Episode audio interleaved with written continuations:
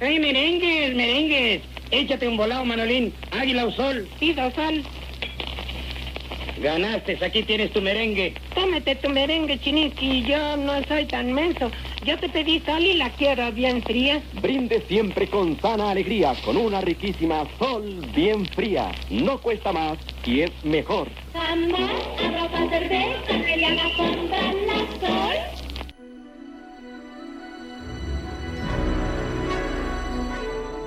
Tras ser expuestos a radiaciones cósmicas, cuatro astronautas se convierten en una poderosa pero disfuncional familia de superhéroes. Desafortunadamente, el patrocinador de su misión, Victor Von Doom, también sufre transformaciones a raíz del mismo accidente, convirtiéndose en una amenaza para ellos y para el mundo. Jessica Alba, Chris Evans, Ioan Gruffudd y Michael Chiklis encabezan el elenco de Los Cuatro Fantásticos, que a 15 años de su estreno es tema de análisis en el poderoso podcast Comicase.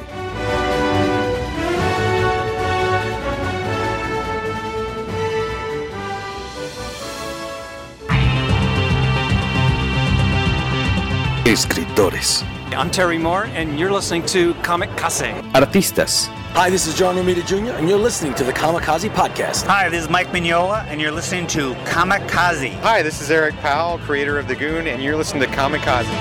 Editoriales. Hi, this is J. Scott Campbell. You're listening to Kamikaze. Hi, this is Terry Dodson, and you're listening to the Kamikaze Podcast. Traductores. Hello, it's Kamikaze from Grant Morrison. This is Gary Frank, and you're listening to the Kamikaze Podcast. Coleccionistas. Hi, this is Frank Cho, and you're listening to Comic Kazi. This is John Bogdanov, and you're listening to the Kamikaze Podcast. Editores. Soy Giuseppe Camuncoli, state escuchando el podcast de Comicase. Fan chiquillos. Todos están en el podcast Comicase.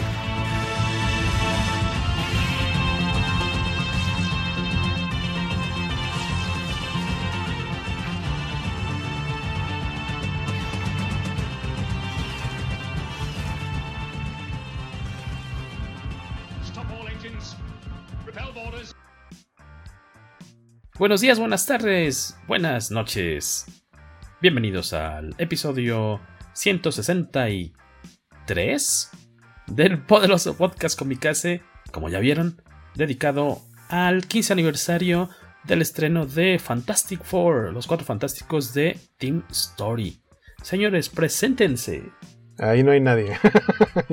De este lado, entonces. Yo soy Guaco y bienvenidos a este otro nuevo episodio a la distancia del poderoso podcast Comicase. Y allá abajo está. Yo soy Alberto Calvo.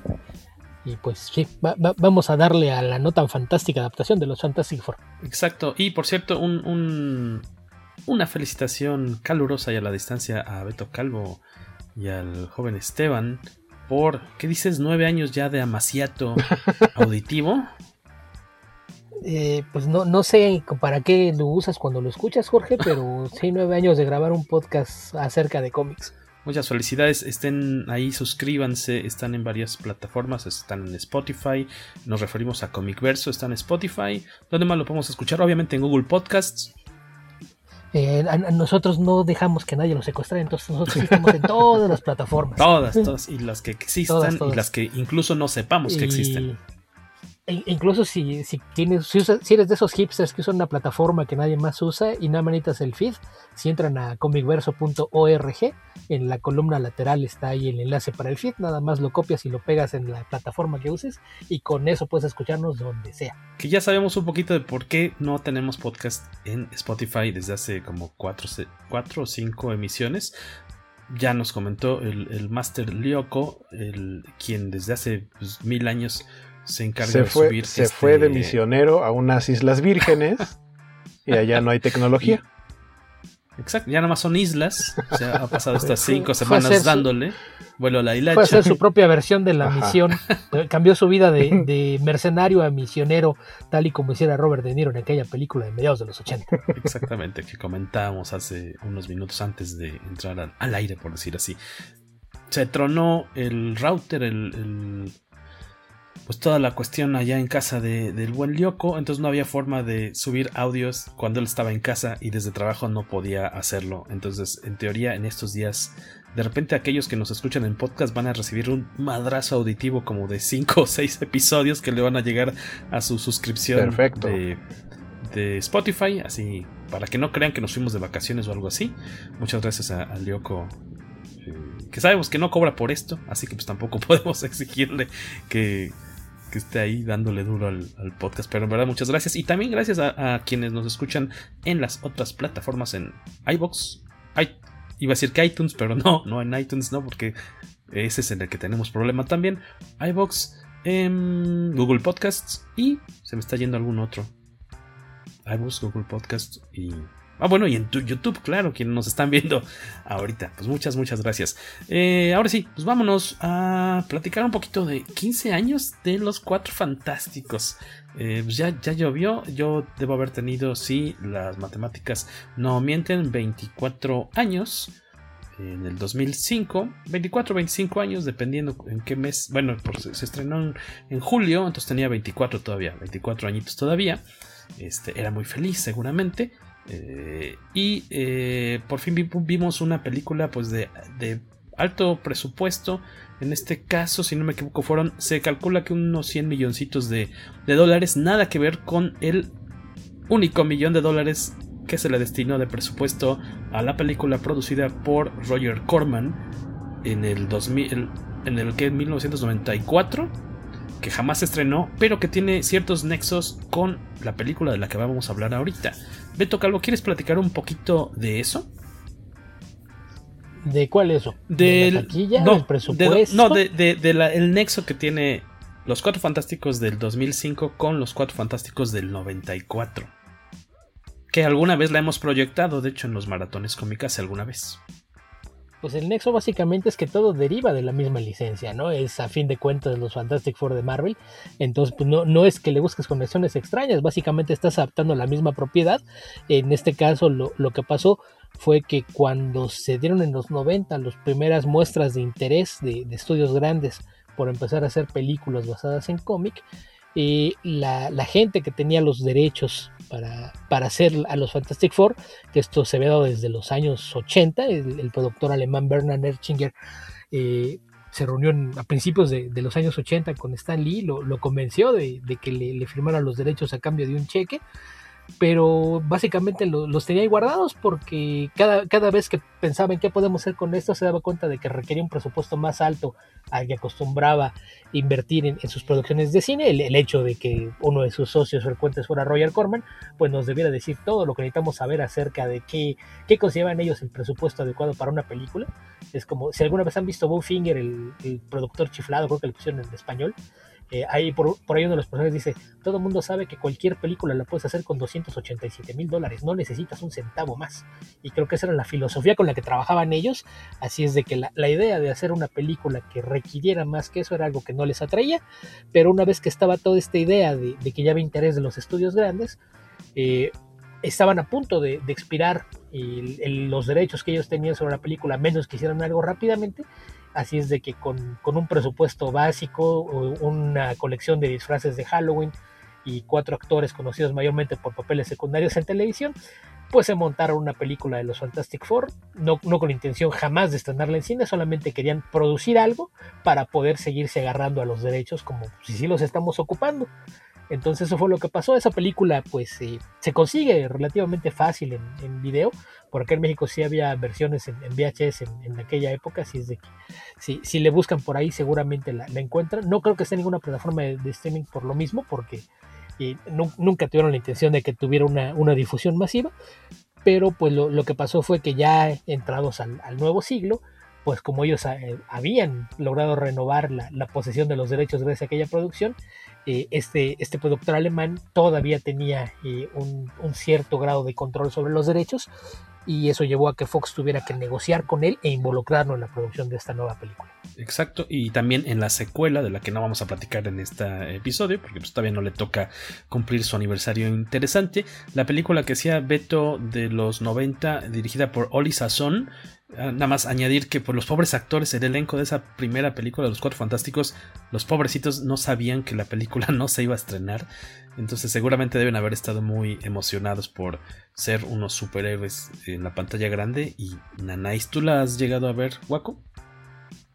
No recuerdo haber visto cachitos porque eh, sí recuerdo que estuvo programada en alguno de los maratones de cine nocturno. No sé si es uno a los que yo fui, pero nada, la verdad es que tengo, o sea, tengo como imágenes así presentes de que existe, pero no sé bien de qué va. Si querías decir que imágenes borrosas, es probable que la, copia que hayamos tenido haya tenido una muy mala calidad. O sea, entonces tal vez sí la viste. Porque en verdad, como todas las que circulan, pues es, son bootlegs, ¿no? O sea, es copia de la copia. Y aparte estamos hablando de los noventas, eran copias en VHS, seguramente. Entonces era copia de la copia de la copia, entonces ya te Y lo que existe actualmente seguramente no está restaurado. Sí, no, claro. Creo que eh, en algún momento creo que sí se, creo que sí se llegó a vender eh, de alguna forma. Pues no, no sé, no creo que oficial, pero pues una copiecilla mejor, yo creo. Pero pues vale la pena que la cheque nada más ahí por el puro cotorreo, por la mujer invisible, que es particularmente guapa. A mí, a mí sí me gusta mucho la botarga de la, de la mole, de, de Think, porque es como la onda, como la onda, hablamos del 94 de nuevo, como con esas, yo al menos yo la siento como de la escuela de las tortugas ninja de cuatro años antes, los, animatronics con botarga de Jim Henson, o del estudio de Jim Henson, a mí me gusta bastante esa, esa mole, creo que incluso tal vez me guste más que esta en el exterior. Eh, que la versión de, la que vamos a platicar. Pero no está más que le, de más que le echen un, ojo. Eh, creo que lo que siempre te podrá sacar eh, una carcajada de esa película es la escena en la que a Alicia Masters le echan un, gas para... No me acuerdo si le echan gas o la duermen con cloroformo. Y cambia a primera, a primera persona la vista. Entonces vemos cómo se empieza a tambalear y se desmaya, su vista se vuelve borrosa, se nubla hasta que se desmaya. Y aquellos que están escuchándonos y no saben, Alicia Master se ciega. Entonces su vista no puede hacerse borrosa. Es la mejor escena, yo creo, de, esa película. Y como decía Beto, pues está ligado por medio del productor de Bernd Eichinger o Eichinger. Eichinger. No vamos a intentar eh, pronunciar el alemán, que también eh, domina el señor Eichinger. Eichinger, eh, él es el también responsable de las dos películas pues modernas por decir así de los cuatro fantásticos. Team Story de dónde viene Beto Calvo tiene muy poquita eh, filmografía. carrera fílmica exacto muy poquita filmografía. Por ahí tiene dos películas previas a los cuatro fantásticos eh, pues, básicamente tiene pocas porque cuando ves sus películas no entiendes por qué tiene tantas. Eh, eh, es tan simple como eso. Lo, contrataron. Él había hecho una comedia que se llamaba Barbershop, que era su película más exitosa. Yo la intenté ver alguna vez y es un humor que no más nunca le, agarré el chiste. Es un director afroamericano y no sé si eso tiene que ver de repente con mucho chiste cultural que no, no nomás no, no le agarré. Y la razón por la que lo contrataron, él estaba haciendo el remake americano de Taxi. Entonces, aparentemente el, el, rough cut, ni siquiera la versión terminada, aparentemente algunos de los involucrados en, la realización de, Fantastic Four en el equipo de producción vieron ese corte inicial de, Taxi y les gustó cómo se veía y decidieron contratarlo para, hacer la película. Pero, pero pues sí, es un director que, por más que le busques antes y después de eso, no, no hay nada que, destacar en su filmografía. De, hecho, lo, más eh, importante que le tocó hacer fueron estas dos películas de los Cuatro Fantásticos. Después no tiene gran... Pues, relevancia, ¿no? no, no hizo gran ruido. Dices Barbershop del 2002 y luego en el 2004 este remake de la francesa Taxi, ¿no? Producida por Luc Besson.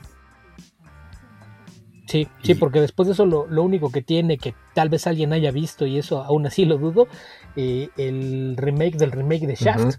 La, versión de 2019 porque ni siquiera la claro, el primer intento de, de, la franquicia sí ¿Quién no, fue el... parece Samuel Jackson tiene un papel secundario menor, pero. ¿Quién fue el remake? Eh, Jackson, perdón, ¿quién fue Shaft en el remake del remake?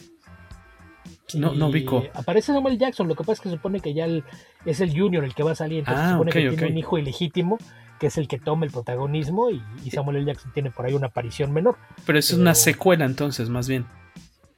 Sí, pero le fue tan mal en Estados Unidos que jamás llegó a México. O sea, sí fue de plano, no, no vale la pena gastar en hacer copias para darle a los distribuidores. Así es de que, eh, pues a- a- así ha de estar, pero pues sí, así está toda, toda la carrera de Teen Story. Y viendo esto, pues no me sorprende que, que no le den trabajo con proyectos de más presupuesto, un perfil más alto. Como comentaba hace ratillo, esta película se hizo con más o menos 100 millones de dólares, recaudó a nivel mundial casi 334 millones de dólares, nada mal. Eh, y hay versiones, eh, bueno, la versión comercial que, puedes ver seguramente, bueno, en ninguna plataforma aparentemente, creo que, al menos en México, creo que no está en Amazon, hace no muchos meses todavía estaba en Netflix. Eh, sé que no está en HBO, vamos. eh, eh, la, versión comercial, digamos, es de una hora con 46 minutos y ex- existe la extendida de 2 horas con 5 minutos. Por ahí está obviamente la versión todavía en, en discos que tiene pues extras, escenas borradas que seguramente de las cuales platicaremos en un ratillo más. En esta película tuvo que ver también originalmente un desmadre de escritores, productores, directores fueron cambiando, ah, como en el juego de las sillas. Por ahí estuvo involucrado Chris Columbus, quien hizo las la primera, pues la película de Mi pobre angelito. Eh, y iba muy enfocado él en, en cine infantil o para toda la familia. Él iba a ser el director. Es el director favorito cuando quieres echar a perder un libro infantil. Lo hizo dos veces con Harry Potter, lo hizo con el primer libro de, de- del ladrón del trueno. Percy Jackson. Ajá, de Percy Jackson and, and the Olympians, que es como se llama la- saga. Y, y, pues básicamente Columbus toda su carrera va, va a vivir de decir, yo dirigí mi pobre angelito, porque después de eso no ha hecho absolutamente nada digno de rescatar.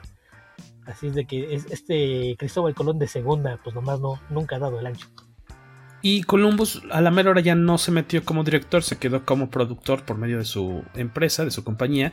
Y hay otro de los guionistas que estuvo trabajando ya en las etapas finales de la película, estuvo Sam Hamm, a quien ubicarán por su trabajo en, el, en la primera, bueno, en la Batman del 89, que luego también la hizo... eh, tiene una historia, ¿no? De, en cómic, guionista de. ¿Qué es este? Blind Justice, ¿o cómo se llama, Beto? Eh, no sé cómo se llame. Sam Hamm tiene una historia corta como guionista en Batman después de que estuvo involucrado con la película. Eh, de ahí ya más allá de estos pues, datos como técnicos y, pues, previos, vamos como de preproducción, eh, ya escuchamos un poquito de qué va la película. Seguramente todos la vieron en su momento o, o en los últimos 15 años se la han topado en el canal 5 o en algún lugar. Eh, ¿Quieren plat platicamos un poquito del, del elenco? Que, ¿cómo, cómo, lo vieron en su momento ustedes? Y también me gustaría saber, a, a, lo mejor antes del elenco, y, y, sin adelantarnos demasiado a como ya nuestras conclusiones, porque pues apenas vamos empezando, ¿verdad? Eh, del momento en que la vieron ustedes hace 15 años a la última vez en que la hayan disfrutado o no, si fuiste Beto Calvo, ¿ha cambiado mucho la, la, percepción o la opinión que tienen de, de esta película? Mm. Guaco, si quieres en mi, tú. En mi caso sí, porque sí siento que en general con las películas, digo, a mí me tocó desde 2005, yo tenía 20 años, digo, ya era legalmente un adulto, pero aún así no es lo mismo eh, a lo mejor la lectura que le puedes dar a una película a los 20 años que ahorita ya a los 35 y que seguramente cuando tenga 50 también podría ser diferente. Pero, o sea, yo lo recordaba como de, ah, es una película que está entretenida, con personajes de cómic, eh, con escenas eh, cómicas, que está como chistoso el asunto, eh, sin ponerle mucha atención a la historia, que es lo que decía Beto hace rato, que él dice, porque decía Jorge, vamos a platicar de la historia y Beto dice, ¿cuál? Y, ya, y viéndola recientemente sí fue como, mmm, ¿por qué hicieron eso? Lo que hicieron no va a ningún lado, o no tiene ninguna razón de ser, y es por muchas partes de la película, entonces eh, esa, esa parte me da, pues me da como risa, o sea, ya como análisis de historia sí tiene errores de edición, como decía, tiene escenas que no van a ningún lado, que no tendrían por qué estar ahí. Este, entonces, sí, la percepción de la historia cambió. Sin embargo, supongo que también es un poquito la nostalgia de que pues, me tocó ver y vivir en cines esa etapa de principios de los años 2000 eh, en que empezaron a aparecer las películas de superhéroes como con X-Men, como con Spider-Man y Cuatro Fantásticos y Daredevil que se estrenó en 2003, unos años apenas antes de, de esta. Entonces, eh, ni pensar en ese momento en un universo cinematográfico que existe actualmente, pero ya empezábamos a tener más películas de ese estilo de personajes que solo podías ver en las viñetas, en los cómics. Entonces, pues, en su momento la disfruté mucho como morro que estaba viendo a sus personajes que de los cómics que le gustaban en el cine. Y actualmente, como decía, creo que es por la, la nostalgia. Sí tiene un montón de errores, pero la sigo disfrutando. Sí, pues, pues básicamente yo, la, ventaja que tuve cuando salió la película fue que coincidió con que uno de los complejos de, cine que frecuentaba al sur de la ciudad lo acaban de remodelar. Entonces tenían, tenían promoción y pues básicamente era si tú vas y compras unas palomitas, te regalaban el refresco y la entrada a ver la película. Y aún así cuando salí me sentí estafado. Ah. ¿Es esa película en especial o cualquier película? la que no, cualquier película. O, sea, ah, era, creo que esa primera semana de, desde la reapertura, era así, era en, Cinemex Loreto, por cierto. Ah, ok, Loreto. Eh, entonces, eh, pues básicamente fue eso, tú ibas y comprabas, no recuerdo si tienes que pagar el refresco o las palomitas y te regalaban lo otro más la entrada. Era, era la promoción de, reapertura. No recuerdo si toda la semana solamente los días de, lunes a viernes, pero fue lo, que decidimos aprovechar en aquella ocasión y, y creo que fue lo justo porque me hubiera, me hubiera sentido realmente ofendido si hubiera desembolsado más dinero por verla. Después de eso, solamente la volví a ver, no sé, era cosa de unos 6, 7 años en televisión y no completa nada más algunos pedazos. Y, coincido con toda la, primera impresión que me llevé de la película. No tiene historia, el elenco fue bien elegido a medias. Eh, porque hay un par de, de, actores en el elenco principal que no actúan así les pongas un arma en la cabeza y su vida dependa de ello si hicieras una versión de Crank y tu vida, el, que tu corazón siga latiendo dependiera de que dieras una interpretación emotiva o, dramática, esos dos a, los 10 minutos de la película se te mueren. Sería un cortometraje. No, hay forma, de, que lo salves porque si así su vida dependía de ellos, son incapaces de proyectar alguna emoción en pantalla. Eh, los otros dos, pues lamentablemente terminan desperdiciados. La historia no va a ninguna parte porque no, no hay tal. Yo, sigo esperando que algún día alguien me explique exactamente quién es el villano y qué es lo que lo convierte en villano, porque, porque no, no, no hay nada. Si, alguien en algún momento vio a, Doom hacer algo que, haga que tú entiendas, ah, él es el malo de la película, por favor me avisa, porque, porque yo por más que le doy vueltas al asunto, no entiendo qué, qué es lo que lo convierte en un villano. Sí, e, es rico, es el dueño de una megacorporación, seguramente ha tomado decisiones poco éticas, pero en ningún momento lo vi ni tratando de apoderarse del planeta o de destruir algo o hacer nada por el estilo. La película por ahí tiene una secuencia de, pelea final que es eh, bastante genérica y, con efectos que dejan mucho que desear. Y al final, después de que destruyeron un montón de propiedad privada en un pleito privado, básicamente es dos ex compañeros de universidad peleándose por la misma chica de la que estaban enamorados entonces en el proceso destruyen una colonia entera y al final, pues al parecer uno de ellos le caía mejor a, los vecinos porque todo el mundo lo celebra como si hubiera salvado a la ciudad de algo cuando realmente nunca hubo nada que la amenazara fuera de la rencilla entre este par de idiotas. Entonces sí, sí, yo, yo, insisto en que aquí no hay historia, no hay nada, más de algunos momentitos que tiene sobre todo de, la, interacción entre la antorcha y, y The Thing, y, que los dos, se ve que a los dos les encantó el personaje que estaban haciendo, estaban divirtiendo, fuera de, cuando tienes ellos dos a cuadro, ya sea juntos o por separado, no hay nada que puedas rescatar en toda la película. Y así llegamos al final de otro podcast con mi Eh, muchas gracias a nuestros patrocinadores, Calcetines Donelli, eh, Green Marvel, el encuentro para nuestras articulaciones. Chaparritas el naranjo. Esto ha sido todo. Chaparritas el naranjo. sí. Eh, chicharrones Manolito. Hace rato que hablabas de, aspectos técnicos. Es que si, si revisas bien los datos de toda la gente que estuvo involucrada en las distintas etapas del proyecto, mencionabas lo de Sam Ham.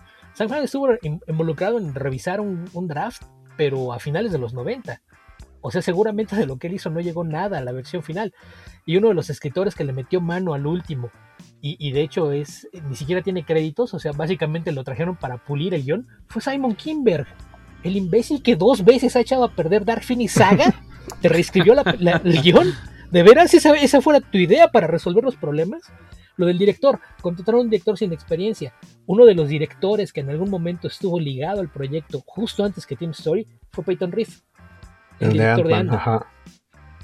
A- Así es de que, por, por más que le das vueltas y, y ves todo lo que hicieron mal, parece que en todo momento donde tenían dos opciones, en todos los casos eligieron la peor. Ves también la- las elecciones del elenco. Eh, Jessica Alba, insisto. Sí, aguanta, bonita, es- Es, aguanta, una chica muy, muy guapa. es incapaz de actuar en defensa propia. Si te remites a esta época, creo que puedes resumir todo lo que es su carrera con dos películas basadas en cómic. Ah, La ves en Fantastic Four y no hay un solo momento en que te convenza de que es una brillante científico. Jamás. La ves en Sin City y en cualquier momento le crees de ida y de regreso que es un stripper en un club de mala muerte en la parte más oscura de una ciudad. Fuertes declaraciones. Ese es el, el gran problema que tiene. Eh, eh, Es decir, ella sirve para verse bonita. No le pidas que haga nada más en pantalla porque no tiene la capacidad actoral para hacerlo. Y la he visto en varias películas, la he visto intentando hacer drama, la, la he visto intentando hacer comedia. No puede hacerlo. No tiene rango actoral. Su capacidad es verse bonita y nada más. Que ella venía de. vamos, la- seguramente una de las, de las razones por la que la eligen para ese papel es porque venía de hacer Dark Angel, ¿no? De la, la serie de. ¿Qué es lo que la, la puso de moda también, ¿no? Sí, sí, básicamente era protegida de James Cameron. De James Cameron, Era- claro. llega- llegaba como recomendada de James Cameron a cualquier casting, lo cual pues obviamente es una, una enorme ventaja. Pero dentro de las actrices que, que se habían presentado al casting, por ejemplo, recuerdo que las que estaban consideradas, hay ahí otras tres actrices igualmente guapas y que a lo largo de los años han demostrado ser mejores actrices. Rachel McAdams, Kerry Russell y Ali Larter. Que todas ellas han estado involucradas en proyectos de ciencia Ali, ficción. a- o Ali Larten, claro, la de Heroes. Ya, ya, ya. Ali Larten, sí. Ajá, ella ella salió en Heroes y aparece también por ahí en Jay and Silent Bob Strikes Back, donde puedes ver cómo se vería con un jumpsuit ajustado tipo traje de superhéroe. Y si me preguntas, además físicamente se parece más a Chris Evans, te, da- te daba una mejor idea de que Hermano, hermanos. sí. Así es, así es de que sí, volteas a ver toda la cantidad de decisiones que tomaron y, y no hay una sola vez que digas sí, tomaron la decisión correcta. Parece que en todos los casos te dijeron, eh, ¿quieres tomar el chocolate caliente o un café amargo y sin azúcar? Sí, dame café amargo. Este, está haciendo mucho calor, ¿prefieres un té o un, un té helado? Dame el té caliente. Fue lo, lo que hicieron todo el tiempo. Les daban dos opciones y siempre tomaron la que no era la correcta. Y bueno, ya que Beto introdujo, eh, pues tal cual, el primer chivo expiatorio. Su desagrado. Sí, ya, ya, ya que le dio la madre a la película de un jalón. eh, Ah, ¿yo? Los productores, ¿yo qué? Jessica Alba, eh, pues no sé, también comentar, Guaco, qué, qué te haya parecido a mí. Yo me acuerdo que en ese entonces era como el, pues la bomba latina, ¿no? O sea, el sex symbol latino de, de esa época. Mm, me imagino que obviamente ya en, es- en ese entonces está muy, muy de moda Jennifer López, obviamente, que tampoco tenía muchísimas películas y tam- seguramente tampoco eran la gran cosa. Pero me acuerdo, sí, yo de chavillo, o al menos en esa época, haber tenido mis wallpapers, ¿no? De Jessica Ah. Alba, que, que en su versión natural es bastante bonita, es muy guapa. La cuestión es que aquí no la shakirizaron y fue muy choqueante ese cambio de look de No sé. morena bonita a rubia forzada y aparte con pupilentes azules. No sé si usar el término shakirizar porque el shakirizado fue después de cómo hicieron a, a Jessica Alba. Según yo, el cambio de look de Shakira Vamos fue posterior. Pero sí estoy de acuerdo contigo. Mi, o sea, sé que para esta película se, se tiñó el cabello para aparecer como rubia. Que creo que no se le ve mal, pero definitivamente no se le ve natural. Para la segunda se, Y no hay forma de que la hagas pasar por la hermana de Chris de Evans. Chris- exactamente, porque con todo, la con todo hermana y eso, mayor de Chris Evans. con todo y eso, sí se sigue viendo muy latina. Y aparte ponerle los pupilentes azules, creo que fue un poco también como el efecto de que le pasó a Brandon Routh Routh. cuando hizo a Superman, que era como, ah, es que necesita tener ojos azules. Y les pusieron unos pupilentes que la verdad se ven muy falsos. Entonces, mira, si, si a Peter Parker para la de Spider-Man, a Tobey Maguire, que es de ojos claros, le dejaron sus ojos claros, yo no hubiera tenido un problema con que a Jessica Alba lo hubieran dejado con sus ojos normal, sin pupilentes. Es más, no mencionas que son. Ajá. O sea, pueden ser hermanos y ya, de diferente papá. Como, en la de Josh Trank. ¿En cuál? ¿No? Eh, Como la de Josh esa no Trank, existe. La de. Bueno, en la película que no existe, son hermanos, pero nunca te dicen que son gemelos. Bueno, no, ¿Qué- qué gemelos. de sangre. Yo- Josh Trank anda por ahí diciendo que, que su versión de la película era mejor que la que liberó el estudio y creo que quiere empezar el hashtag Release eh, de- release de. Que de esa, la, por lo menos la David primera- Ayers también está pidiendo el suyo, ya sabemos que se puso de moda. Abrieron la caja de Pandora, Sí, ya le dieron a, a todo los mundo. ñoños una, una de la que quieren, pues, todo mundo quiere, va a querer hacer su, su Que de esa recuerdo que la primera media hora sí me gustó y después. Guaco fuimos a Media hora juntos, ¿verdad? aguantaste tanto diciendo que estaba decente. Nah, yo creo que menos. eh, Es menos Unos tiempo. 20 minutos. Sí, esa. Hace un rato que mencionamos a Lyoko, Lyoko dice que es como una hora lo que va a No, que va a ser una hora, no manches. Voy a, digo que 20 minutos, voy a platicar, voy a platicar rápido la anécdota de la de Josh Trank. Tan triste. Eh, tenemos esta costumbre de ir a ver las películas basadas en cómics y otras, como las de Star Wars, eh, a funciones de medianoche. Entonces se estrenó Fantastic Four de Josh Trank y dijimos, pues hay que seguir la tradición, ¿no? Vamos a verla en función de medianoche. Y la pusieron en varias salas. Nuestra sala era creo que normal, si acaso 3D. sí, es cierto. Pero la habían razón. puesto en función de medianoche tanto en la IMAX Sala normal. como en la 4DX. O sea, había varias salas en donde se iba a estrenar en función de medianoche. Y pues tan no se vendieron los boletos que nos juntaron a... O sea, nosotros ya estábamos en nuestra sala y nos dijeron, oiga, no, este, vénganse para acá, los vamos a mover sin costo extra necesario. ¿A qué sala fue? ¿A la IMAX o a la 4DX? 4DX, creo. Pero, o sea, pero juntaron allá toda la gente que fue a ese cine a ver esa película y ni siquiera se llenó la mitad de esa sala. Juntaron, Nunca me he juntándonos a todos. tan mal por una película. Sí. Sí, me acu- no, yo, yo solo me acuerdo de Valentín, Valentín García de la Covacha, que le mandamos saludos, que estaba sentado junto a nosotros. Yo solo escuchaba cómo se reía, así como diciendo, ah, no es posible que hayan lanzado esta película. Escena tras escena solo escuchaba su risita burlona de...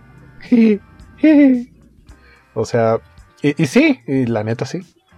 También creo que con ese punto, con ese punto de comparación, es por, por lo cual le tengo un poco más de cariño a estas películas.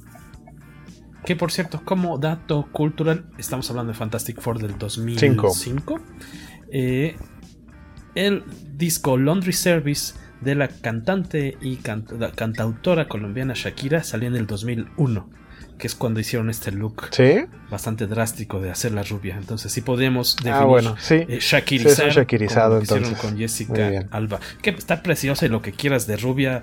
O sea, se ve espectacular toda la película, pero no le crees que sea la hermana de Johnny Storm. No, la hermana de Chris. Evans, no la hermana de Johnny Mira. Storm. Porque si, Johnny Evans. Storm hubiera sido a lo mejor un latino insisto. rubiecillo, puede ser.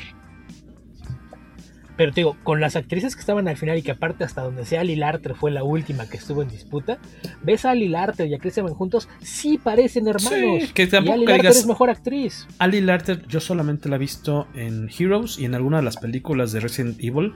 Tampoco me parece gran actriz y su expresión ¿Comparada siempre es la Alba? misma. No, no, las dos son pésimas.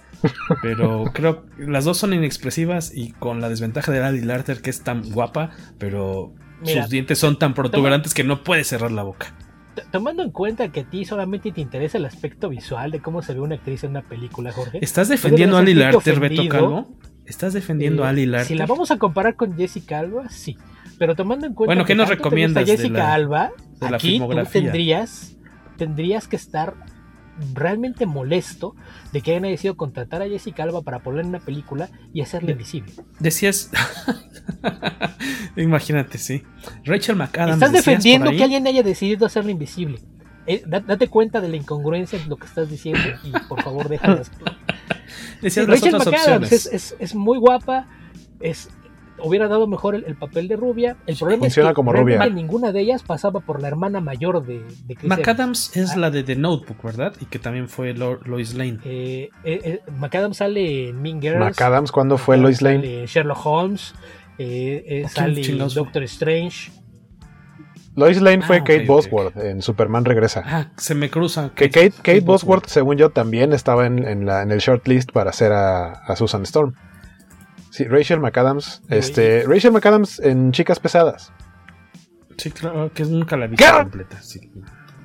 Ah, No. pero sí. Ni, ni siquiera porque saben varias chicas en minifalda, Jorge. No, no quiero que me, no, quiero que me estereotipen. ¿Más? too late. Es too little, too late. Lindsay Lohan, Rachel McAdams, este. Y, y Lindsay Lohan en su Amanda Seyfried. Eh, y no me acuerdo cómo se llama la otra chica. O sea, todas en un festival de Navidad, en un traje mini con minifalda de Santa Claus. He, he visto bailando. esa parte, creo que lo más lo que más aporta esa película. No, no, toda la película es muy divertida.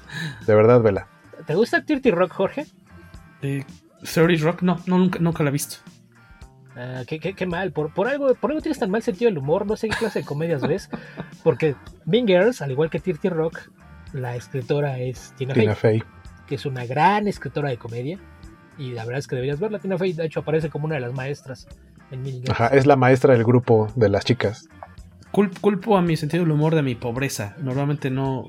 Muy pocos años de mi vida he vivido con cable y 30 Rock nunca ha salido en televisión abierta. Tienes Netflix. No, pero creo que 30 Rock no está en Netflix. Así como tampoco está Cuatro Fantásticos. Regresamos a Cuatro Fantásticos. Jessica Alba, inexpresiva. Es que, es que está Cuatro Fantásticos después de verla y, a la distancia, 15 años después, sigo pensando que debe haber pasado algo que la 94, enlátala, deja que alguien más la corrija después. Llevamos cuatro películas y de Fantastic Four no hemos obtenido siquiera un Fantastic One. pues pasemos de Jessica Alba, como decíamos, pues se ve espectacular y lo que quieras, pero inexpresiva, no les, no, lo poco que le toca de comedia ya no funciona, no, no le sale. Y eh, quieren ir, empezamos con los, con los malos, con la parte mala del casting y luego con lo bueno. Ah, de, para terminar con lo de Jessica Alba, estaba leyendo sí. que este, la escena en donde ella se tiene que quitar la ropa porque hasta después utiliza el traje que también se hace invisible con ella pero cuando se tiene que hacer invisible, pues se tiene que quitar la ropa, entonces ves tal cual como su lencería, este, flotando, y en ese momento como que se le va el control de su poder y se queda así en calzones en medio de una multitud. Esa escena la agregaron hasta después de que ella dijo que sí iba a estar en la película. Y ya fue como de, ah, bueno, sí, ya firmaste, pero vas a hacer esta escena, ¿te atreves? Y ya. Sí lo hizo, que lo que estaba pensando de, de viéndola la última vez es que esa escena no va a ningún lado es una escena en donde, de hecho es la primera vez en donde muestran sus poderes. Es, sí. es, un puente en donde hay un accidente y como una carambola, ¿no? Hay varios eh, autos afectados, un camión de bomberos, etc. Se supone que no pueden pasar a través de la multitud para llegar hasta donde está Ben, que es como en el mero origen del accidente. Y Reed le dice a Susan, le dice es que no vamos a poder pasar entre la multitud, pero tú sí, porque te puedes hacer invisible. Entonces se hace invisible, se quita la ropa, se empieza a meter entre la multitud, corte A, llega a donde está Ben y así medio segundo después de que llega ella, llegan Johnny y Reed. Y yo así de, o sea... no podían pasar. Ajá, no podían pasar, pero llegaron medio segundo después. No tiene... Con su ropa, no, me imagino, ¿no? Ajá. No me acuerdo. Sí, de, de, hecho Johnny se lleva la ropa de Susan, la lleva cargando. Pero es como... Eso, o sea, eso no tenía sentido. Entonces esto lo podemos poner en la lista de a, aquellas escenas de películas en donde el director hace todo lo posible por hacer que su actriz principal se quite la ropa, sí, aunque no lo amerite la historia. Ajá. Saludos ¿Qué? a George Lucas y su necedad de que Carrie Fisher se quitara esos tiempos. Ah. porque no existen los sostenes en Star Wars, amigo. No, porque en el espacio un sostén y la falta de gravedad podrían hacer que se asfixiara. Entonces, tomando en cuenta que está en el espacio, era por su propia seguridad que no usara sostén. Esa es el, la gran explicación científica que George Lucas daba. Por si alguien se preguntaba si Lucas alguna había sido viejo rabo verde, la respuesta es sí. Sí, porque en, en el espacio sabemos que no hay ruido y de todos modos todas las naves hacen unos ruidos bien padres. Pero eso sí. no amerita una explicación científica. De ahí nos saltamos, ¿qué les parece a Julian McMahon? Julian McMahon que Como... venía de esta serie Nip Tuck, ¿no? De los cirujanos Muy plásticos. en su época, ¿no? Cañón. Con, era con eh, Sandman, ¿verdad? ¿O con quién era? Thomas Hayden Church. Su compañero de. ¿Era Hayden Church o con quién salía Nip Tuck? Yo me acuerdo que año con año estos cuates, la serie sacaba premios y premios y estaba súper bien en rating. Y venía, como dices, de esta serie Nip Tuck que eran cirujanos plásticos, ¿no? Pero eran unos cuates así muy este, banales era como tipo yo, yo vi muy pocos capítulos de Nip Tuck, pero eran pues, personas basura. eran unos cirujanos eh, de esos que odias a Amazon. No es Dylan Walsh, no es Thomas Hayden Church. Dylan Walsh, ¿y por qué se, se me cruzó el Thomas Pues es que fíjate que viendo la foto sí le da un aire, ajá. Le da un aire, pero no, pero no, se parece tanto. Pero, pero fíjate que él ya tenía bastante más carrera. Ah, tienes razón. Porque tenía un, un personaje de que apareció dos o tres veces en Will and Grace y había tenido un papel de un demonio que era de, los intereses románticos de una de las brujas en Charm. Claro. Entonces él sí ya, tenía. Sí, sí, que es el que se, era malo y se vuelve bueno y quiere casarse. Se llamaba Cole. No, recuerdo. Pero, tenía, un tenía, un nombre. Ah, el nombre de demonio ese sí, no, no. Azazel, Azrael, algo así. Mira, tampoco es como si haya visto Cham suficientes ocasiones o la siguiera, ¿eh? más, bien me tocaba el ruido de fondo porque mi hermana era fan, pero pero sí recuerdo que, apareció por ahí. Pero Nip Tuck, de hecho, Nip Tuck siguió todavía después, o sea, tenía dos o tres temporadas la, serie cuando hizo esta película y la serie siguió hasta 2009 o 2010. Pero pues él sí, sí tenía algo de carrera y él, él me parece que no está tan mal en la película, fíjate. Yo creo que él, él más bien el problema que tiene es que no le escribieron nada. Insisto, él es el villano, pero no le dieron ni siquiera un plan malvado.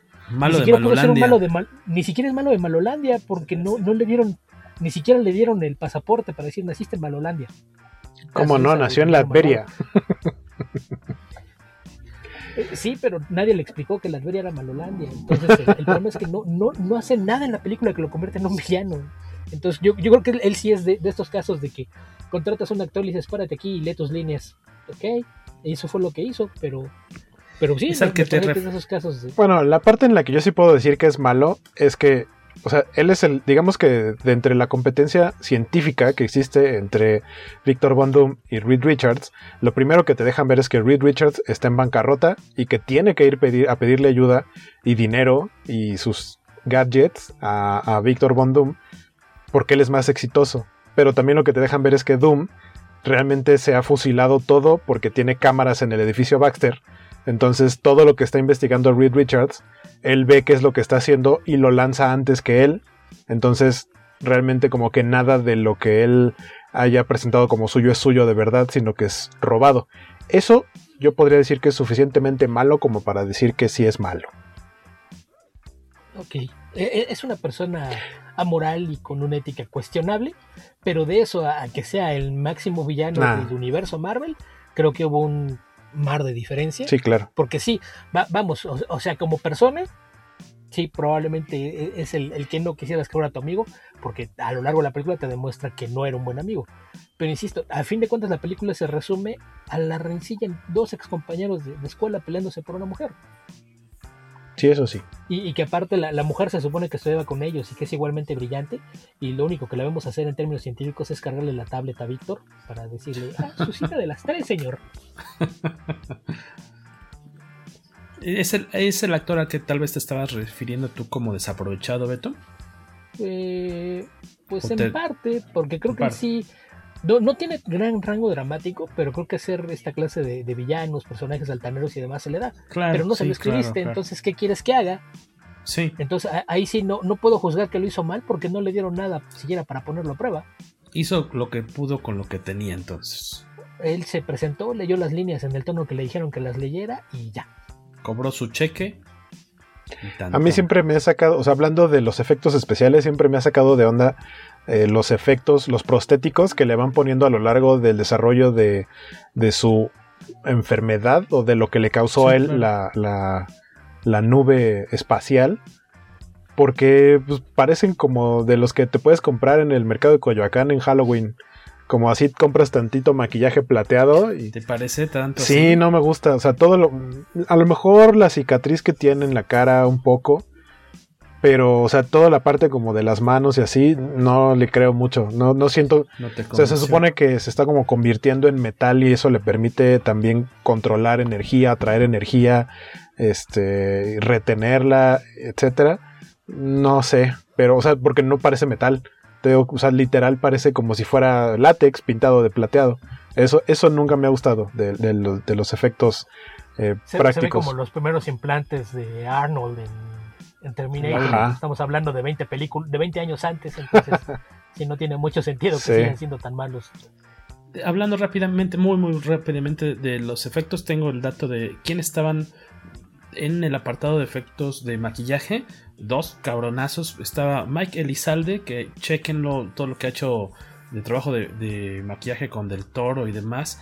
Y este, bueno, no, no mexicano necesariamente. Bueno, Mike Elizalde sí nació en, en México y desde los 5 años vivió en Estados Unidos. Y el otro pues latino, no, no sé, es muy raro porque de plano él, por más que he buscado información de, pues, de dónde nació, no, no hay en, ningún lado, yo creo. José Fernández, que hace poco estuvo muy en, boca de varios, porque es quien diseñó los trajes del, del SpaceX. Y él estuvo involucrado en un chorro de películas desde Gremlins, Batman, Batman Returns como escultor. Entre ellos dos tuvieron mucho que ver con el diseño y pues tal cual ya la, la apariencia de los trajes y, demás prostéticos que no le gustaron a Waco, ah, pero, yo creo que en algunas partes sí le, sí atinaron. Eh, el, diseño del traje de, Doom, ya cuando es Doctor Doom práctico, no, nunca le llaman así realmente. Que sale, que sale de la nada, ¿verdad? es, exacto, o sea, lo vemos. La máscara, ok, la tiene ahí. La máscara, sí la, la máscara sí la presentan desde el principio y exacto. Es, está. es, un, es, un, es una, una, cosa que está en su oficina y es de Latveria pero el traje sale de la nada, es como si estuviera así de un día me voy a hacer villano y este va a ser mi traje verde con no sé. Iba a iba a estar en un concurso de cosplay Ajá. pues de una Esto se va a hacer chido. No, no. Sí, e-, ese sí no tiene explicación. Y muy bonito lo que decías ahorita de cómo Doom espía a Reed es que cuando Jessica Alba llega con el, que se ve impresionante, con el traje azul y que Reed se queda así, ¡ah! así con la boca abierta, y dice, no mames, wow, y ya cree que está dirigiendo, refiriendo a él, y dice, no manches, estos trajes, yo diseñé unos así, pero como que bueno, ya no pasó nada, hasta ahorita capté que es porque se le robó la idea. Sí, claro. De Doom, ¿no? O sea, por eso tiene la, receta secreta del crujipollo, que le queda bastante bien, ya, como he dicho varias veces.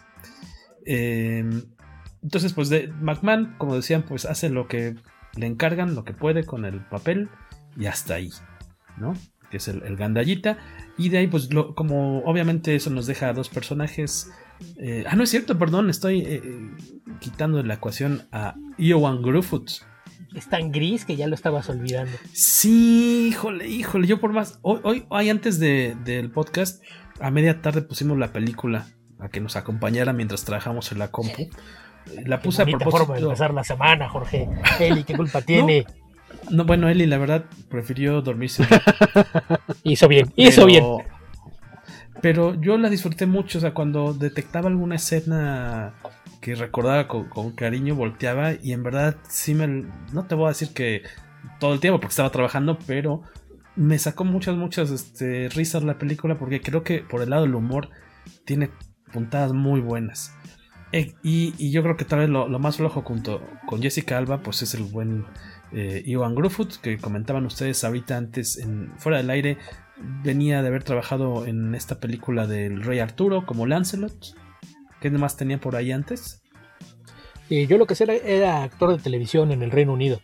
había una serie galés, ¿no? de, aventuras marítimas. Sí, había una serie de aventuras marítimas. Él era el capitán Horatio Homebrower eh, bastante conocido en la literatura, pero, pero pues sí, no, no tenía créditos actorales y pues ya viéndolo trabajar, pues eh, sé que en televisión a veces son menos exigentes, pero pues, sí, cara de palo, sin, sin chiste, sin rango emocional. Eh, mencionábamos fuera el aire hace un rato mientras esperábamos que te conectaras, Guaco y yo estábamos diciendo que el problema es que en lugar de que te muestre a un, un científico tan clavado en su trabajo que se vuelve socialmente inepto, te pinta un imbécil, alguien incapaz de, de reaccionar o, hacer algo. Dices, un genio, neta, esto es lo que pasa por un genio en estos días. Eh, hasta hace quedar bien a Elon Musk y eso es mucho decir. Es que sí es muy desangelada. O sea, sí, mm, mm, cuando lo veo interactuar tan torpemente con sus compañeros de trabajo, su, su, familia, a fin de cuentas, sus amigos, con Susan y demás, me gusta porque quiere suponer que está actuando y que no es en verdad él así de gris. y entonces, pues sí, si me, si me convenzo de eso, digo, me late, me late que es, muy torpe. Este, nomás no se le da lo de socializar. Mira, no, en, ningún momento entiendes cómo es que Ben es su mejor amigo. ¿Por qué?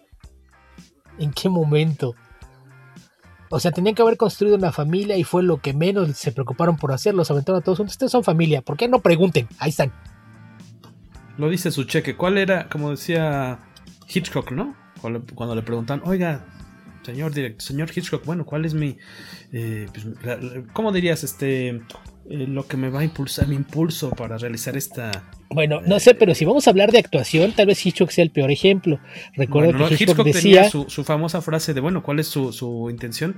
Tu cheque, tu pago. No, eso no, es, pero, más allá de eso, para Hitchcock, el actor, los actores eran ganado, Sí, el- entrenado el para leer sus líneas. Como él se guiaba por su, por tal cual, lo que él dibujaba en sus Era el storyboards montaje. lo que iba a pasar.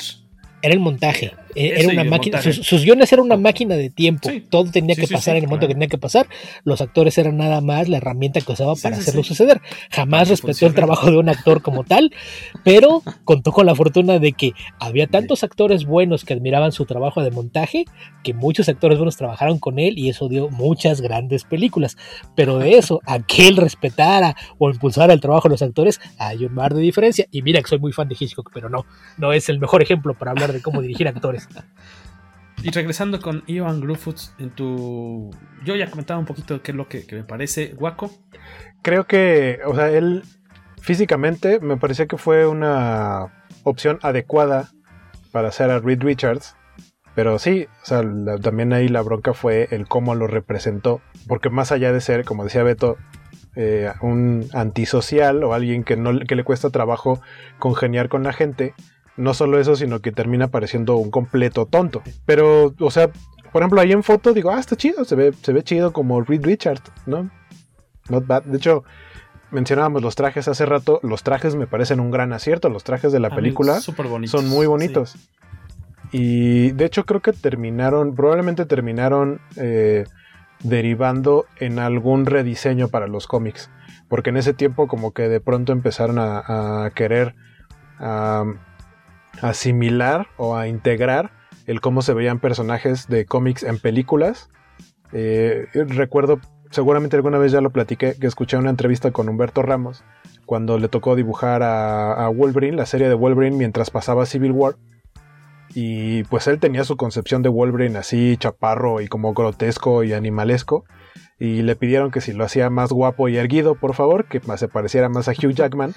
Porque así es como ahora los nuevos lectores lo tenían que identificar, que no, o sea, que a lo mejor lo iban a rechazar si se veía como se veía antes. Lo cual pues no está tan chido. Me parece que quedó bastante bien su versión de diseño de Wolverine. Pero también creo que por ahí va un poco lo de los trajes de los personajes. Eh, creo que eh, Ultimate Fantastic Four obviamente empezó antes que, que la película. No sé si los diseños de la película incluso están un poco basados en la versión de- del universo Ultimate, pero por ahí va el, como la actualización de los trajes de los superhéroes viniendo de, de las películas. Justo esta escena eh, de, lo que pusiste ahorita de fondo es una escena en donde Ben está muy enojado porque Reed le hace la promesa de que se va a dedicar en cuerpo y alma a eh, tratar de reconvertirlo, ¿no? De nuevo a humano, que no se vea como piedra, como un monstruo. Y de pronto, así justo el día que finalmente decide ir a echar el cotorreo un ratito con Susan, aparece este Doom para meterle cizaña a, la mole, a Ben, y le dice, y es que no te está echando la mano, mejor se fue a perder el tiempo con Susan para ponerlos en contra. Esa escena de, cómo Reed lo enreda para tratar de calmarlo cu- cuando se pelean los dos, si se fijan bien, él lo único que hace es ponerse atrás del actor y hacer ese gesto como de... "Mm", porque todo lo demás son efectos así del plástico alrededor y así, pero él lo único que está haciendo es... "Mm", Y ya. Pero realmente no se mueve Me decepcionó nada. que no se enredara él en No, no, no. o sea, se- pero me refiero a que él está estático. O sea, tendría. Si, si se hubiera como movido un poco hacia los lados. Ajá. Moverse, por lo menos sacudir los hombros para que se entienda que estás estirando los brazos y haciendo fuerza. Exactamente. Insisto, Y él está no completamente estático. Y sí me dio risa cuando lo vi. Dije, ah, no manches. Eso A- sí se ve Además de bien que feo. los efectos especiales, ahí te das cuenta de que de entrada trajeron a Team Story que no tiene mucha experiencia y se ve que jamás había trabajado con efectos especiales. Ajá. No había hecho nada de efectos visuales. En muchos de los casos, y esto pasa también en, en la, en la segunda película. Le di un madrazo a mi computadora, perdón. Eso lo van a ver. Nos- lo va a ver la gente de. YouTube. Perdón. Si, si se nos estás escuchando en algunas plataformas de audio, vayan a buscar el video y busquen este segmento porque así se ve como un, un sismo, una, una caída en la que Jorge decidió usar efectos visuales más y mejor logrados que los que tiene sí, De hecho, así como pero, te moviste, fue mejor que como se movió Ian, Ian Crawford en, en, esa escena. Sí, porque algo que tenían, de repente parece que estás viendo una adaptación de una animación de Hanna Barbera. Ajá. ¿Se dan cuenta la gran cantidad de cosas que hacen fuera de cuadro? Cada vez que Johnny Storm se va a prender en llamas, lo ves que brinca hacia fuera de cuadro y nada más oyes el grito, ¡Ya vas a mí! y ya cuando voltea la cámara ya va en llamas. Nunca lo ves cuando se enciende así tal cual es de sácalo de cuadro, que lo, la, la, acción suceda afuera y ya después lo enseñamos del otro modo. Si, si es así tal cual recurso de Hanna Barbera, no tenemos dinero para hacer eso a cuadro, entonces eh, hazlo fuera, hazlo yo, fuera. Yo más que el dinero, yo creo que todavía no había la tecnología, yo creo, ¿no? ¿Qué, qué? No se trata de tecnología, Jorge, ¿qué eres George Lucas o es qué? ingenio. Se, se, lo dijo varias veces. Eh, fue Peter Jackson. Dijeron, oye, es que anda diciendo George Lucas que no hay la tecnología para hacer que la película sea como sea. No se trata de tecnología, se trata de creatividad, de imaginación. En el cine hacemos sueños. Y es George Lucas, el creador de Star Wars. Como que no es la tecnología, no podemos. Si, si en el hombre nuclear en los años 70 ya nos han dicho, tenemos la tecnología, podemos tenemos recrearlo. La tecnología. Es de que no, no es de tecnología, es falta de recursos porque aparte hay muchos recursos eh, prácticos, entonces es ridículo que no hayan traído más gente con experiencia en prostéticos para hacer algunas de las cosas y facilitarse el trabajo. Que, que, curio que hay... curiosamente, ahora que menciona a la antorcha humana, yo creo que los efectos de la antorcha humana son los mejores logrados en la película. Pues sí, sí, porque lo demás, este, ahora sí que eh, es práctico, ¿no? En el caso de la mole de Zinc, pues es una botargota. A mí, a mí me late bastante, uh -huh. pero ahí le toca perder a Johan Grufford porque aunque creo que no se ve mal el, el efecto mmm, y aún con el presupuesto que le hayan metido y la tecnología en, ese entonces creo que todavía le faltó un poquito más para acabar de, de convencer y pues bueno eh, volviendo al tema de la tecnología si me vas a salir con que no tenías forma de hacer que el efecto se vea de una forma más o menos plausible ¿De qué año quedamos que es Terminator 2? 91, según yo. ¿Qué es? ¿90? Según yo es del 91. 91. Entonces estamos hablando de que 14 años antes ya tenías un personaje que era maleable, se podía estirar, cambiar de forma, etc. Y tenía que verse como metal líquido, que creo que a nivel textura eh, pues te presenta algunas complicaciones en términos de iluminación que no tendrías al, al usar un traje opaco. Así es de que eso de, que no, es que no teníamos la tecnología para hacerlo, no, creo que el problema no era por ahí, creo que el problema es que el director no tenía idea de, cómo se integraban esta clase de efectos a una película. Y, pues insisto, muchos, muchas malas decisiones de parte de la producción.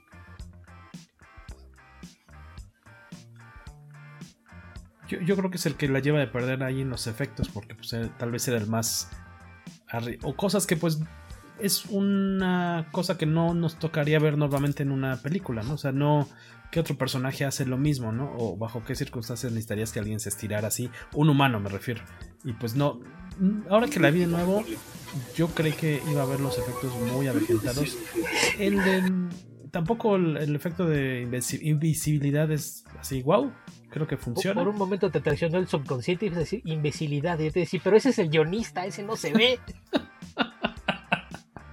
y es práctico. Es práctico y efectivo. Y eh, creo que creo que no, no, no, no, han, no, no han envejecido mal los, los efectos. Porque eran malos en su época, ya sería una vergüenza que envejecieran mal. No, no están tan mal, están El de la antorcha es lo más decente que tiene nivel efectos. Sí, está bastante. Aunque siempre se encienda fuera de cuadro. Aunque siempre se enciende fuera de cuadro, eso tienen razón. Nos vamos con la antorcha de una vez, con Chris Evans en su primer papel realmente importante después de haberlo visto en... Esta no es otra película... Esta no es otra tonta película de qué? De adolescentes, creo. De adolescentes, Ajá. ¿no? Teen Movie, Teenage Movie. Que ahí tiene un papel chistosín, ¿me acuerdo? Sí, se pone crema batida en las manos, acá en el pecho, con cerecitas. Pero esta es la película que lo pone en la, en la mira, Sí, ¿no? antes había hecho, porque según yo es antes de esta eh, celular, en la que okay. eh, secuestran a una, creo que es una científica, y eh, logra hacer, eh, armar como puede, como un celular así con piezas, con lo que pudo, y lanza una llamada, obviamente a un teléfono random, y el teléfono random es justamente el del personaje de Chris Evans, que es un chavillo ahí, este, joven de la playa, le llega la llamada y le dice por favor no me cuelgues, es que estoy secuestrada, etcétera, y él toda la película se, se, trata de tratar de ubicarla y de avisarle a la policía y así termina ayudándola, siendo que ni se conoce ni nada, y de hecho los dos personajes se conocen hasta el final de la película, ya que pasó todo. Está, El 2004, está Cellular. dos, tres entretenida, sí, apenas un año antes Con que esta. Basinger. Ay, con The Statham, de hecho. Sí, es, Sí, es el Statham. villano. Esa, fíjate, creo que no la. Creo que no la vi. William Macy. que Ajá, él es el policía. No, Esa, esa es de las la que le que- gustan mucho a mi mamá. Porque a mi, a mi papá también. A mi papá le gustan las películas de acción. Pero mira, la otra vez bajé y mi mamá estaba viendo. ¿Qué? Este, no sé, pero ella sí la puedo encontrar viendo películas de superhéroes, de ciencia ficción. de adultos. No. ¿No? Bueno, una vez. Una vez pasó algo chistoso, me dijiste. Una vez, sí, mi mamá estaba haciendo zapping, que para los centennials que ya no acostumbre ver televisión, zapping es este, hay comerciales, voy a cambiar de canal para ver qué más hay y no chutarme los comerciales de la película que estoy viendo. Y pues ya eran, ya era horario para adultos, eran pasados de las 11, 12 de la noche. Y ustedes sabrán que en el canal Golden hay contenido para adultos. Pero pues es soft, ¿no? No es este, nada explícito ni nada. Sin embargo, pues estaba dando zapping y justo cuando pasa por el Golden, llegó mi cuñado. llegó mi cuñado y, buenas noches. y mi mamá así de... Y me dijo que, o sea, justo en ese momento así le quiso picar el control y subió el volumen o algo. O sea, hizo todo menos cambiarle de canal.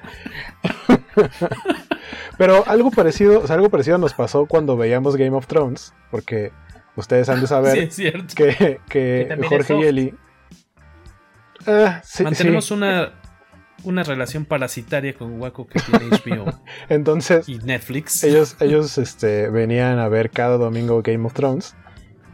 Creo que nos gastamos más en, en taxis para ver Game of Que Thrones lo que nos cuesta. habría costado la maldita suscripción. Quién sabe, la suscripción de HBO es cara. Es más cara de- que el promedio. Pero bueno, Ok. entonces, este, o sea, pasa así de guerra y todo. Pero de pronto así de, hay escena de sexo y sale mi mamá. ¿Qué están haciendo? ¿Qué están viendo muchachos? Y así, sexo. No los juzgues, señora. Usted ve soft porn en Golden Pero- Choice y lo sabemos. de pronto es como de, ah, ok, y se va. Y de pronto hay no solo sexo, sino sexo homosexual y entra mi papá. Es como, ¿se ponen de acuerdo o, o qué? Sí, son cosas muy graciosas. Así de, te juro, papá, que esto es como de dragones y así. O sea, no nada más son ahí dos hombres agarrándose sus pirulinas. Los dragones son los que tienen la cola más larga en este programa. Te los juro, papá. No estos señores, estos caballeros.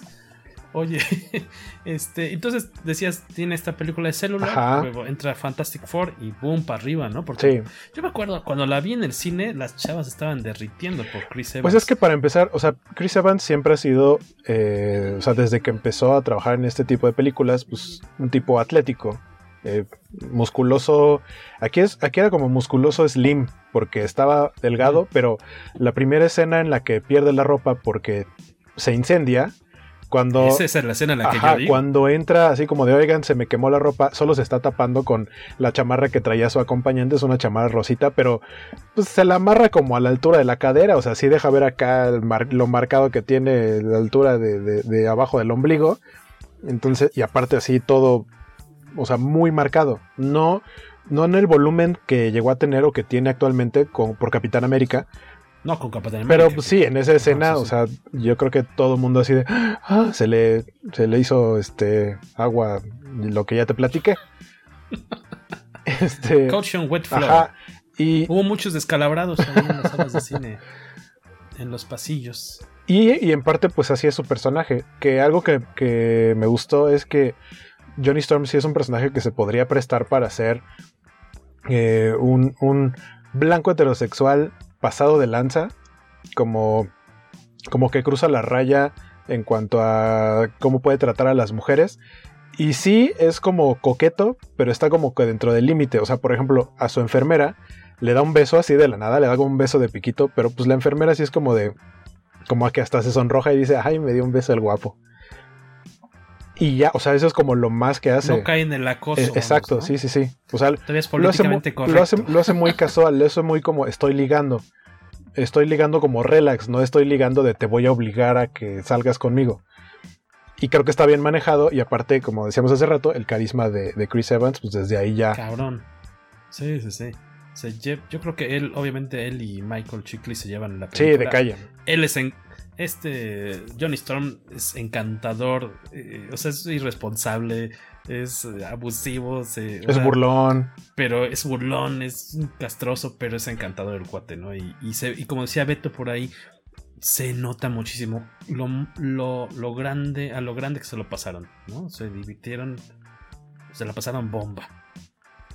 No sé, ahí sí quienes hayan estado considerados para el rol, pero pues le, debe yo creo que su carrera a Johnny Storm. A esta película, ¿no? A Johnny Storm. Ya de no, no porque tanto como de vérsela, porque ya había tenido algunos protagónicos, ¿no? estaba haciendo comedias adolescentes y ya había incursionado en un par de papeles dramáticos. Entonces estaba empezando a diversificar. Esto le abrió más puertas, eso sí es un hecho. Pero creo que con el carisma que tiene, eventualmente hubiera llegado a papeles grandes. Eh, pero pues todavía recuerda que cuando lo eligieron para ser Capitán América, todavía había muchas cosas en contra. No, es que ese cuate nada más sabe ser chistosito, nada más va a ser comedia, no sé qué. Entonces, pues realmente que digas, ahí, ahí despegó, no. Ya convertirse en superestrellas con Capitán América. Entonces, que yo creo que también. Eh, sí. Que, que Johnny Storm le ayudó mucho para el papel de Capitán América porque era un. A lo mejor no es el mismo tipo de papel, pero sabe estar en el papel de superhéroe de cómics creo que, era, era parte de. Incluso lo pone en la mira de los productores de: mira, alguien que entendió de qué se trataban los personajes. A lo mejor es, algo que, le ayudó por ese lado. Porque si me preguntas, yo te pongo Fantastic Four a nivel comedia boba, estudiantil y sin historia, al mismo nivel que Perfect Score y No No Teenage Movie, que eran las dos comedias más famosas que tenía. Ahí estaba ese nivel, entonces no me digas que por haber hecho una película de las mismas, despegó su carrera. Más bien lo, puso en la mira de cierto grupo de productores que después le, abrió la puerta a otros papeles, pero yo creo que eventualmente hubiera hallado la, forma de, acceder a papeles más importantes. Porque sí, no, no es como que digas es la gran actuación o lo que lo puso en el mapa, porque no, tampoco es el caso. En mi caso, a mí me parece que sí, es la que le abre las puertas, lo voltea, se lleva la, la película de calle no sé, de hecho estoy viendo qué más películas tiene por, la época. Pero pues ya de ahí es este. algunos otros papeles eh, secundarios de repente. Un doblaje, bueno, ser la voz de Casey Jones para, para Tortugas Ninja por ahí. Pero pues no, no hay ninguna película como muy. Que, recordemos mucho, ¿no? Hasta Los Perdedores, que pues, pasó sin pena ni gloria. Otra adaptación en cómic. Luego también otra adaptación, Scott Pilgrim también que ahí lo hizo bastante bien. The Losers pasó siempre de ahí, gloria. es una película que, sin llegar a ser una gran película, es mil veces mejor que Fantastic Four. Ah, bueno, no, eso sí es probable. Pero, ¿quién se acuerda de, de, él en esa película? ¿Quién que no sea lector de cómics se acuerda de él en Fantastic Four? En Fantastic Four estamos hablando que no sea lector de cómics o fan de las películas de Marvel. Ah, yo creo que sí lo ubican antes de Capitán América, Scott Pilgrim seguramente, y antes de esa Fantastic Four, porque son las más ¿Quién que no sea lector de, cómics? Vamos a sacar la encuesta y la compartiremos los lo, Lo malo es que si vas a sacar la encuesta, la va a contestar solamente lectores de cómics. No, le vamos a, vamos a pagar una pauta publicitaria en Marie Claire o en Cosmopolitan. me, refiero a que nosotros nos ¿Estás diciendo que los lectores de Marie Claire y Cosmopolitan no leen cómics? Estás, estás generalizando. Yo conozco al menos una lectora de Marie Claire que sí lee cómics. Bueno, mm. Jorge es lector de cómics y también leía Cosmopolitan. Jorge veía telenovelas. Y las disfrutaba. Veía. Cuando me iba a cortar el veía. pelo. Pero después ya perdí, televisión abierta. perdí las razones para ir a cortarme si el pelo. televisión abierta todavía lo haría. El TV Notas, la mejor lectura para irse a cortar el pelo cuando había razones para irse a cortar el pelo es un TV Notas atrasado. Entre más atrasado, mejor. De ahí un hola o este pues un Cosmopolitan tal vez. Yo nunca leía nada, bueno, yo no leo nada actualmente cuando me cortan el cabello, nada más veo cómo me van cortando el cabello. No, se disfruta más leyendo chismes de la farándula. No, ¿qué tal que de pronto Eh, ya volteo y me dejaron todo tusado? Nel. Eh, eh, Yo sí superviso leer el minuto a minuto. Es mientras esperas tu turno, no mientras te están Ajá, exacto. Ay, perdonen, señores, que no lean cómics cuando los llevaban a la peluquería. Yo tenía mejor surtido en casa no fueran a la peluquería. cortarles. No. Ah, no, yo, yo ahí crecí con Archie y con Dorita eran los obligados en la peluquería de, de mi rancho. Además, yo hace mucho que Este. Sí, ya, ya no. No tiene mucho caso que yo, Yo, eh, miren. busque Mm. un buen corte de pelo. En el caso de Chris Evans, como ya mencionaban bien, pues el, creo que es el, decían, el, el mejor efecto visual, efecto especial de, de la película, bastante Hay un. aterrizado. Hay un este. Hay un momento en la película que es un error de edición. Ahí no es de efectos ni de actuación. Cuando logra volar, porque de pronto le dicen, y puedes volar, y él como de, estoy trabajando en eso. Y hay un momento en la película en el que dice, no hay de otra más que me tengo que aventar a ver si vuelo. Se avienta casi el final, Ajá, ¿no? entonces empieza a volar y lo sigue un misil detector de calor. Y. O sea, supongo que se dieron cuenta que la dirección de la toma debía ir en cierto sentido y la habían eh, procesado al revés. O sea, en lugar de ir, por ejemplo, hacia la izquierda, termina yendo hacia la derecha. Entonces, en la edición, yo creo que lo que se les ocurrió fue de. Ha de ser muy común, solamente voltear la toma, flipearla, Flipearla. ajá. Pero no tomaron en cuenta que el traje tiene un 4 del lado izquierdo, entonces se ve del lado Se derecho y se ve al revés. O sea, es, es un cachito, son como 2-3 segundos. Pero sí me quedé así como, eso no es un 4. Ok. Sí. Oigan, por cierto, a quienes están en YouTube, aquí tenemos un comparativo de pechugas. Aquí sí podemos mostrar pezones expuestos en YouTube, siempre y cuando sean masculinos. Podemos ver a Johnny Storm, delgado, fit, atlético, muy atractivo. Y al Capitán América del lado izquierdo. Había esas Es el Capitán América de, eh, de First Avenger. De- ya First si lo- si quieres comparar con el Capitán América de, Sí, de no. las últimas apariciones, pues todavía le falta ahí algo de volumen y masa muscular, porque sí creo que, que llegó un momento en el que ah, se, se puso tamaño fisicoculturista sin ningún problema. Ujú. Sí, sí, ya, ya es otra copa, ¿no? Sí, bas- basta Otra recordar la, la secuencia de detener el helicóptero para, para recordar el, el- el Exactamente. tamaño de musculatura que llegó a desarrollar. Se parece que va a, a reventar ahí, ¿no? En esa escena. Y no nada más su playera. Sino los pantalones de más de uno de los. Además de un espectador. De más de un espectador. A. Entre paréntesis A. no, Eh, porque ah, pues, si también a lo mejor de uno que otro. De les espectadores que feren e verle. Eje. Película. Éjele. Se embembece. Oye, eh, nos vamos ya con Chiclis para cerrar con el elenco y Lleve sus observaciones chiclis. finales. Sí. Michael Chiklis, que venía de también muy exitoso con The Shield, que yo creo que solo vi dos capítulos y ahorita que la está viendo nuestro amigo, amigo, perdón, Logan Wayne, de pura pinche fortaleza, él es fan de The Shield y me dieron muchas ganas de verla porque sé que en su momento tuvo bastantes premiecillos, él como actor y la serie también, que es un policía, ¿no? Medio corruptoide. En, en esta serie a mí me encantó cuando lo eligieron. A mí me gusta bastante su trabajo en Los Cuatro Fantásticos. ¿Cómo lo ven Que ustedes? por lo que leí, él fue el único de todo el cast que sí traía un background de lectura de cómics. Sí era fan de los Cuatro Fantásticos y era fan de la mole. Y fue el principal defensor de que la mole se hiciera con efectos prácticos y no con CGI. Que para como vimos el CGI de Mr. Fantastic, qué bueno que le hicieron una botarga. Que se, o sea, entiendo que no se ve como roca roca, se ve como un muy buen traje ganador de concurso de cosplay, de incluso de San Diego si quieres, de la mole, pero no le crees al 100% que es piedra piedra, o sea, sobre todo por cómo tiene algunas eh, expresiones. Y prostéticos incluso le hicieron los dientes. Los dientes Y- de Cannels, ¿no? Con de- dientes Ajá.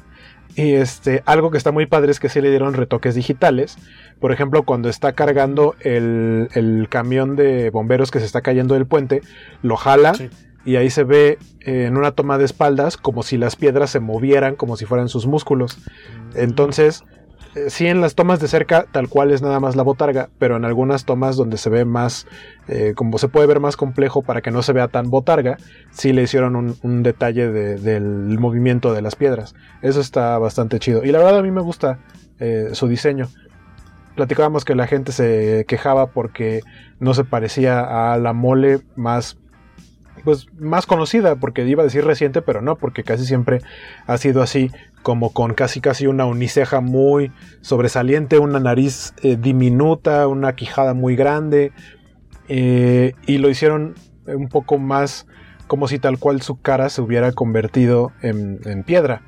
Pero, por lo que entiendo, en la producción se encargaron o trataron de no solo en este caso, sino en otros detalles, otros aspectos técnicos y de historia, de acercarse a la versión más clásica de los Cuatro Fantásticos de su primera aparición. Y sí, si ves los primeros diseños y los primeros dibujos de, la mole, es más parecido a como se ve en esta película que como lo conocemos actualmente. Entonces también creo que Michael Chiklis como la mole junto con Chris Evans y los dos juntos, sobre todo en sus escenas eh, en, interacción, son lo, lo que se puede destacar de esta película porque la verdad es que funciona bastante chido. Súper divertida su relación. En tu caso, Betillo, ¿qué te pareció el trabajo de Chicles? Sí, me, parece que de, de una buena opción de casting, sabiendo que iba a ser más la voz. Creo que tenía la, e, el tipo de voz que podías imaginar que, que tuviera Ben Grimm. Lo de la botarga a mí realmente no, no me molesta porque sí entiendo que, que es difícil de complacer a alguien porque además la apariencia de la mole pues va a depender mucho de, de sobre qué dibujos te bases. Eh, basta recordar que, le echen un vistazo a los primeros dibujos de Kirby del personaje que no, no tenía una forma tan definida, parecía más como una masa de, lodo, por ejemplo. Así es de que pues, también ponerse exquisitos en ese aspecto es, un poquito eh, exagerado, pero me parece que él, hace un muy buen trabajo. Eh, ahí sí les crece esa relación como de hermano mayor, hermano menor, de Johnny Storm siempre haciéndole bromas, él amenazando con que lo va a matar y que solamente lo tolera porque pues, si no se van a enojar Reed y Sus y cosas por el estilo. Creo que e, es la parte que, piensas, híjole, es que si alguien hubiera trabajado mejor este guion y hubiese tenido un mejor elenco, tal vez esto puede haber sido bueno, más allá de problemas con efectos especiales o lo que sea. Creo que sí había eh, suficiente como para pensar que podías construir a partir de esto y, hacerlo mejor, pero, pero pues lamentablemente no, no los rodearon con, con el material adecuado ni de ninguno de los dos lados de la cámara. Que por cierto, voy vengo nada más para mencionar, ahora que la estuve viendo, a propósito la puse en español para poder estar eh, pues como a las vivas y porque quería escuchar de nueva cuenta el, trabajo de doblaje que en ese entonces me pareció eh, padre, nada más menciono quienes estuvieron por ahí. Raúl Anaya es eh, Mr. Fantastic, ahí estoy tapando creo que la cámara, perdón. Raúl Anaya, que es el Master Chief en el doblaje para videojuegos. Eh, José Antonio Macías, Pepe Toño Macías, que ha sido Capitán América, Deadpool. Sí, casi eh, siempre. Pues tal cual. Es, muy recurrente en, los trabajos de Chris Evans. Que antes me caía mejor, ya Waco sabe por qué. Sabemos que hizo alguna cosilla no muy agradable en una convención de cómics allá en Chiapas. Eh, Jessica Ortiz, ella es quien hace la voz de Drew Barrymore normalmente. y en años recientes a Wonder Woman que no la he visto nunca en español. Supongo que está. Eh, aunque creo que su voz es muy, muy juvenil. No, suena bastante bien. Eh, suena chido. Y eh, Mario Arbizu fue Doom. Y en este caso quería, y creo que está muy bien seleccionada, el maestro Miguel Ángel Gigliazza como la mole, que su voz es tal cual tú la escuchas en vivo y es la voz rocosa de la mole. Él fue de los, en mis años de estudiante de, de doblaje era de mis maestros. Eh, como que nos turnaban una semana sí, una semana no. Y con él era muy padre trabajar. Y él, él en su momento también hacía la voz de Hulk Hogan en, doblaje. Y tal cual su voz es un señor fumador y tiene la voz así súper áspera. Me parece que está súper bien seleccionado para el trabajo en español. Por si lo pueden eh, checar. Em, como decía Guaco, creo que las escenas de comedia entre ellos dos y de peleas eh, de pleitos de, gente que como que quiere llevarse pero no puede. Todo el tiempo se están metiendo el pie uno al otro. Bueno, más obviamente Johnny Storm creo que es lo más rescatable de la película. En verdad son muy muy divertidas las interacciones entre, entre ambos. Y mi escena favorita de, de, bueno, dos, me gusta mucho la parte en la que él eh, detiene al el camión de bomberos, que es cuando empieza todo este relajo, este desastre en el puente, como llega a salvar a, la gente que está ahí en peligro y la, parte que, es, un, es la misma secuencia cuando le regresa su prometida el, anillo, ¿no? No me acuerdo si están casados o no, si es, es su prometida y le deja, le deja el anillo. Que, por cierto, esa escena es muy bonita. Eh, la chica que es su prometida, que se llama Debbie, es Lori Holden, a quien vimos en The Walking Dead como. Eh, ah, se me fue su nombre. Este. Andrea. Andrea. Ella es la prometida que deja toda mala onda. Bueno, tuvo su. ¿no? Simplemente no pudo con cómo se veía Ben después del accidente. Este, y ella, esta misma actriz, Lori Holden, salió en la última temporada de The Shield, o sea, volvió a trabajar con Michael Chiklis en 2008. esta escena que mencionas del carro de bomberos, si no mal recuerdo, es el único momento heroico de la película. Que me lleva al mismo problema. No tienes un villano como puedes tener Eres que es la presentación como del equipo, tal cual su, primera aparición pública sin querer queriendo. A mí me late bastante esa. Pues es que en la pelea final, eh, realmente la primera impresión que tiene la gente de Doom es que manda, saliendo del edificio Baxter, manda a volar al, al portero y secuestra a Reed. Y ya después lo ve la gente tal cual en su traje de, de Doctor Doom. Que no sé si sabrían que es la misma persona.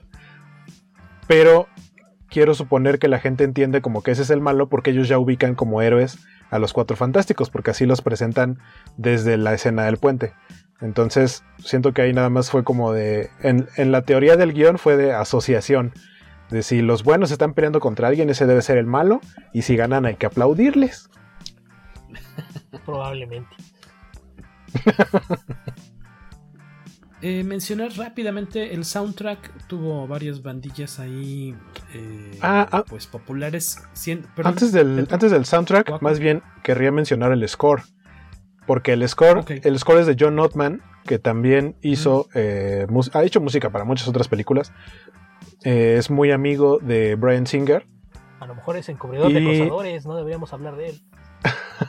Bueno es un dato, es muy amigo de Brian Singer y han trabajado juntos, pero lo iba a mencionar porque él es este, quien hizo el score también para Superman Returns, que adaptó la música original de, John Williams eh, y le puso ya como para el resto de la película o para ciertas escenas música original creada por él, que de hecho hay escenas eh, de, Fantastic Four, en el que tiene música que se parece mucho a la música de Superman Regresa, así como puedes llegar a escuchar música de Indiana Jones que se parece mucho a la música de Star Wars. En el caso de John Williams, algo así pasa eh, un poco con la música de John Ottman, que también es el compositor de lo que para mí es el tema o la música más icónica de la saga de X-Men. Este, este tema como la, fanfarria o el tema como más con más ubicable de, X-Men es de John Ottman y la fanfarria de, ah, Fantastic Four. También a pesar de, que no haya tenido como el éxito estas dos películas sí creo que es un tema que con el que si se hubieran hecho más películas podrías ubicar perfectamente a, los personajes, a los cuatro fantásticos. también había que, mencionar que él es más bien músico como por hobby, nada más algunos amigos lo dejan componer música porque usualmente trabaja en el departamento de edición. Tiene más, créditos como editor que, como compositor y en el caso de las colaboraciones con Singer, Singer lo pone a dobletear. Tú edita y es la música. Y no solo eso, sino que también es, eh, se dedica a ser representante. Además. Él es el representante de alguien que iba a ser invitado de la mole. Exactamente, de John Glover. Y que probablemente esto implica que ninguno de sus representados volverá a visitar nuestro país. Em, ah, bueno, nada más mencionar el, videoclip, pues como principal del tema de la canción es el de Come On Come In de eh, Velvet Revolver que la verdad me gustaba bastante ese tema musical, que quisiéramos ponerlo en el podcast, pero pues no se puede, porque si no, este, seguramente nos lo bajan. El mismo eh, iVox nos lo va a tomar. Así que mejor les pondremos el link para que escuchen y vean el clip de ese entonces del 2005 con esta, este supergrupo Velvet Revolver, cuyo vocalista falleció, que será hace un par de años más o menos. Y si me preguntas, me gusta más lo que hicieron para Hulk. Fíjate que yo me acuerdo del tema de Hulk. Lo voy a buscar, porque en verdad no me acuerdo. Y eh, eh, eh, pues no sé si quieren cerrar ya con su escena favorita y su escena que odian. Elige una, Beto, nada más. Que más disfruté de la película cuando empiezan a rodar los créditos. Si fuera, fuera de eso, creo que. Debe haber algo, debe haber algo. Mencioné lo de las bromas de, de Johnny cuando May le pone cosas donde está dormido Ben. Eh, la del pastel, ¿no? Sí, la de la crema. Es crema, para afeitar. Crema, exacto. Eh, probablemente eso. Digo, a nivel de acción, solamente la escena del carro de bomberos, creo que es lo único que, pasó. Por eso la, la pelea final sí es decepcionante. Entonces, pues sí, creo que tendría que quedarme con, con alguna de las interacciones entre, entre Ben y, y Johnny. Probablemente la de la crema sea la, la única que sí me hizo sonreír en el cine, porque es, realmente lo único que puedes disfrutar de la película, la interacción entre ellos dos. Me adelanto a Waco con mis favorita y mi no favorita. Mis favoritas son, decía, el, rescate del, camión de bomberos y toda esa cuestión en el puente, aún con sus, con sus fallas. Me gusta mucho cuando llega, pues tal cual, la radiación a la nave, al módulo espacial en el que están ellos, como, como los golpea y de cierta forma revela eh, como los poderes o, el, cambio genético que, tuvo en ellos. Me gusta, aunque creo que la mímica, la actuación corporal de Jessica Alba ahí es bastante malita. La forma en la que, en la que se mueve, bueno, en toda. Es que también...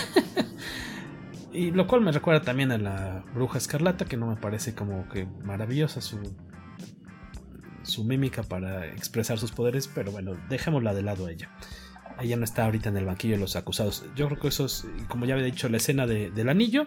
Y de lo que no me gusta, creo que la pelea final es anticlimática, le falta emoción, no sé, algo.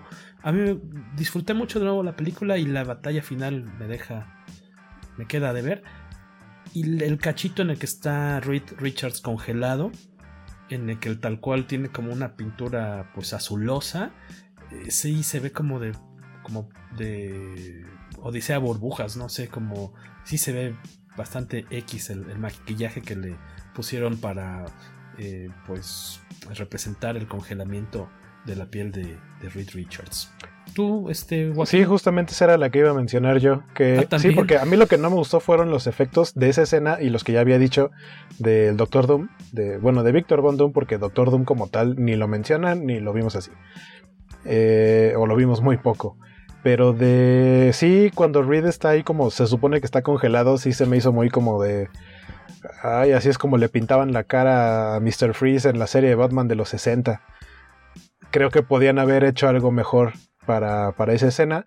Y la que más me gusta es cuando Johnny se avienta del edificio y tiene que encenderse para, para poder volar y que el misil lo siga. Esa escena me gusta mucho porque algo que está padre es que sí metieron detalles de los cómics, como que a Ben le diga guapo Ben, o cuando él grita llamas a mí, que en, inglés es flame on, en el doblaje sí le pusieron tal cual llamas a mí, porque luego suelen no, prestar atención en los doblajes a frases específicas que tienen, o sea, no, son una traducción literal, sino que es una adaptación eh, de, cómo, de cómo se dice o cómo le dirías en español en los cómics. Y creo que el llamas a mí, tanto en los cómics como en las caricaturas, es algo como muy específico y sí le prestaron atención a eso y la verdad está bastante chido. Esa es la escena que a mí que a mí más me gusta y ya. Y nada más ahí si tienen la curiosidad, busquen en YouTube estas escenas borradas. No sé si sí, seguramente existen en Blu-ray y debe tener extras, entrevistas y demás. Una de las más famosas, aunque no sé si sea desconocida o qué tanto se popularizó en su momento, eh, de las escenas no utilizadas es cuando en esta cita que tienen Reed y Susan, eh, Reed Richards en algún momento le está diciendo a, Susan, oye, bueno, a lo mejor te gustaría, pues no sé, andar con un hombre más atlético, más fuerte, más, más heroico y su cara se cambia, se modifica para parecerse un poco, bueno, a la de Hugh, no tanto a la Hugh Jackman, sino a Wolverine de las películas de Fox. Se le hace la cara grandota y le sale pelo, pero en verdad, pero, el, pero lo malo es que el efecto está bien gacho, está muy feito. Pero para que no digan que, que son mentiras y que aquí les contamos cosas que no son, pónganlo en YouTube para que vean que al menos en esta ocasión sí hablamos con la verdad. Y que de hecho hubo versiones, o sea, aparte de las escenas extras, eh, existe una versión para Hong Kong que sí tiene cambios sustanciales en varias escenas, sobre todo en fondos. Por ejemplo, hay uno donde creo que se ve de fondo, no sé, la Estatua de la Libertad. En la versión para Hong Kong se ve otra cosa. O sea, como que no querían que se viera muy americano. La escena de la propuesta de matrimonio también es diferente. Creo que no se hinca. Este. ¿Qué otras cosas cambiaron? No sé. Ah, quitaron todos los diálogos que involucraban frases eh, que relacionaban algo a Dios, así como de Santo Dios o algo así. Si, si, hay una escena así en la película, esa no existe en la versión de Hong Kong. Porque tenía que ser algo específicamente para ese público y no creo que sea una experiencia totalmente diferente, pero tiene esos detalles. Y detalles que se nos estaban olvidando, una de las apariciones también de Stan Lee, eh, cuando ya empezaba a hacerse pues como algo obligado, ¿no? Sus cameos. Un ingrediente obligado para las películas relacionadas con superhéroes de, de, Marvel. Incluso antes de que esto ni siquiera era Marvel Studios, ¿no? Era todavía Fox, Fox tal uh -huh. cual solito. Y ya se había instaurado esa bonita costumbre de tener a Stan Que es la primera vez que hace un cameo haciendo un personaje que existe en los cómics.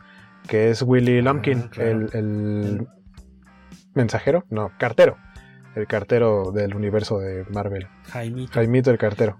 Porque eh, lo habíamos visto nada más como una persona X en la playa en X-Men. No es cierto, en X-Men 1. En X-Men 1, sí, sí el que está, está en la playa. playa. En, en Spider-Man, ¿no? en Spider-Man está vendiendo lentes y le dice a Peter que son los, los que usa Cyclops en la película de X-Men.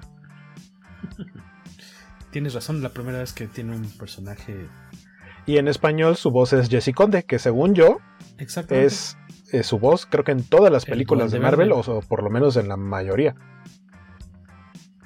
Ah, en, en doblaje dices. Ajá. Sí, me parece que sí, casi siempre, si no es que siempre fue Stan Lee. Uh -huh.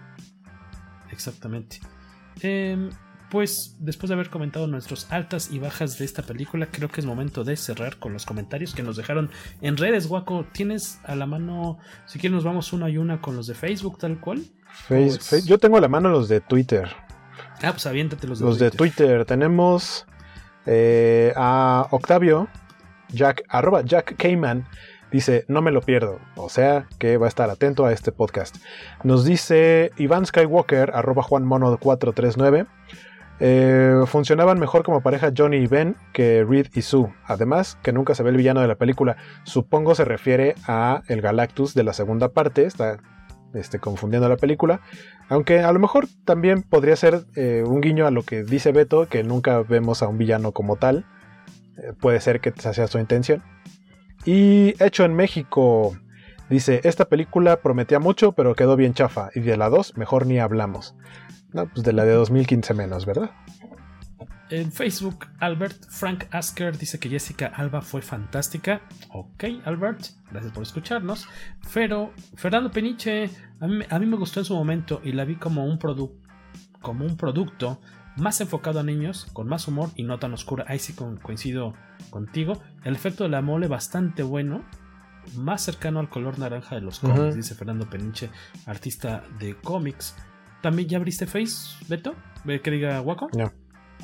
No. Gustavo Carrillo, lo único por lo que vi eh, esta película en la secuela fue por Jessica Alba, que salía en las portadas de Wizard. Del resto es como ver un dibujo animado en vivo. Creo que, creo que no es una mala opinión sobre la película, por lo que entendí. Y eh, Miguel Cueto, también colaborador del sitio de Comicase. Mucho, mucho, gracias por pasar por acá, eh, Miguel. Saludos amigos de Comicasa, en lo personal, como fan de estos personajes la disfruté bastante, no es perfecta, pero es bastante entretenida. Me agradó la interacción de los personajes, quizá uno de los puntos más débiles es Doom, pero en general cumple con entretener. Espero una gran adaptación próximamente para el universo cinematográfico Marvel. Juan Carlos López, más bien es que la de Juan Carlos no la puedo leer porque tiene relación con otro que viene antes. Eh, Alfred Rodríguez, Carmix del Café Comiquero, también colaborador de la revista impresa de Comicase. En retrospectiva está pasable, visualmente los cuatro fantásticos están bien, incluso el efecto de The Thing no ha dado tanto el viejazo. Lo único que ni esta película ni la infame Fantastic Four lograron hacer bien es a un Doctor Doom interesante y digno de su contraparte comiqueril. Eh, Yomi Moncada, lector de Comicase. Saludos, banda de Comicase. Su momento debo admitir que me gustó la película Doom. Se quedó súper corto comparado con su contraparte. Rulo Becerril, mi opinión, el tipo de película que disfrutas mientras no se acaben las palomitas, como casi casi yo creo que es de la banda de Beto. Rulo Becerril dice, mi opinión, que es el tipo de película que disfrutas mientras no se acaben las palomitas, como Beto Calvo. En su caso, dice que él estaba en la prepa cuando salió la película, pero no tenía lana para ir a verla en el fin de estreno. Eh, así que la compró pirata y se llegué muy, la de muy este, salsa. ¿Cuál? ¿Haber visto pirata? Es que yo he escuchado muchas anécdotas de gente que la compró pirata y en realidad cuando llegaron a su casa no era esta película, sino que era la del 94. Pero de Constantine, dices. No, la Sí, de los cuatro fantásticos. Constantine Films. Sí. Ah, ya, ya. Yo estoy pensando en Ken Reeves. Sí, Beto Y hubiera dicho Constantine. Constantine, cierto, tienes razón. Por favor, respeta el nombre que su creador Ye- le puso. Llegué a mi casa bien emocionado. La pongo para verla con mi hermano y dice estaba algo muy raro si eran los cuatro fantásticos, pero los actores no se parecían a los del póster y la imagen se veía muy vieja. Pasaron varios minutos, me di cuenta que era la versión de, de- de- dice por ahí de los 70, no, pues más bien de los de los 90. Ajá. Tal vez con muy bajo presupuesto, sin Sí, efectos eh, eso común, especiales. creo que los piratas, al menos en la Ciudad de México, fue lo que hicieron. Tenían acceso a copias de la versión del 94 que se concede en VHS. La quemaron en discos y la vendieron porque esas se han escuchado a muchísima gente. Hay mucha gente que compró la película pirata y se llevó la sorpresa de que era la versión de 11 años antes. Que algo así le pasó a la gente que compró eh, X-Men Origins Wolverine. Que así de la compraron en pirata. Ya salió en pirata. Y, y era la versión que no tenía los efectos terminados. Cierto, Que está- con pantalla ajá, con verde y pantalla así, verde y ¿no? así, animación acá como de videojuego de Nintendo Que- 64, que fue todo feo. el famoso leak que se dio unos meses antes. Que Ajá, aparte coincidió con la huelga de los escritores, entonces sí, nadie sabía ni quién la había filtrado. Dice Abstracte Weir, Weir, que nunca lo habíamos escuchado, visto acá en, Facebook, pero gracias por, por sumarte a la conversación. Recuerdo que en su momento la disfruté bastante, ya que era la primera vez que veía el cuarteto en la pantalla grande. Por otro lado, al igual que muchos, el personaje del Doctor Doom es lo más triste, no solo en esa saga, sino también en la siguiente versión. Es un buen villano, lástima que no logran lo mismo en el cine, a diferencia de lo que hemos visto en el cómic. Y Juan Carlos López dice que no está de acuerdo con Carmix Alfred Rodríguez. Me parece que el maquillaje de la mole sí dejaba que desear y se notaba que era foamy. El humor que manejaban era parecido al de los cómics. Al seleccionar a Jessica Alba se fueron con alguien guapa y no tan buena actriz. Creo que ahora sí llegué a leer todo. Sí, sí, ahora sí ya están completillos los comentarios que nos dejaron allá en Facebook. Muchas gracias por visitarnos. Creo que lo único que falta acaso es rápidamente ver si nos dejaron alguno en Instagram. Instagram En perdón. TikTok, ¿no? En TikTok todavía no le entramos a eso porque ya de por sí se me va la onda bien gacho. y Me distraigo bastante y TikTok creo que sería el acabose. Ah, sí, los comentarios rápidos. Juan Ruiz, esa relación tan bonita que tenían la mole y la antorcha humana, la cual no se veía en el Señor Fantástico y la Mujer Invisible. Y el villano no se ve por ningún lado. Aún así es mejor que la de Fantastic Four. Y Abraham Tamayo Gómez, en lo personal, está increíble la película, apegada a los cómics originales, lo mejor es el sentido de humor que tiene la mole, muy bien trabajados los personajes y su muy hermosa. Perfecto. Pues muchas gracias por comentar con nosotros y recordar un poquito este estreno de hace 15 añotes. Aquellos que nos siguen en YouTube verán este episodio en estreno, en teoría, suponemos, para coincidir con el 15 aniversario de la película y en iBox o donde estemos la siguiente semana podrán escucharlo eh, pues a inicios de la próxima semana, el martes, tentativamente el martes 13 de julio. Sin más, por mi parte, pues yo ya estoy. Martes 14 de julio, perdón. ¿Algún comentario extra que se nos esté olvidando, chavillos? Yo hace rato que decíamos que los trajes eran también algo, un diseño muy padre, estaba recordando cuando estaban contando la, anécdota de que la película que compraron no era la que era, dije, no le deshacer una porno, pero vino a mi memoria recordar que un diseño tal cual como el de esta película, de los trajes, es el que utiliza eh, Pamela Anderson en su versión de La Mujer Invisible para la película Superhero Movie. Este. Que no es una buena película, pero la verdad a mí sí me hizo reír bastante, sobre todo por los chistes que tiene hacia las películas de esta época de superhéroes y porque el protagonista es Drake Bell y él me parece que tiene un carisma como curioso, especial. Está chistosa. Dato curioso que se me olvidó mencionar, en su, eh, al inicio de las pruebas de maquillaje para Michael Chiklis, que todavía no sé apuntar aquí, uh -huh. eh, se tardaban 5 horas y media para poderle colocar el maquillaje eh, y el traje completo.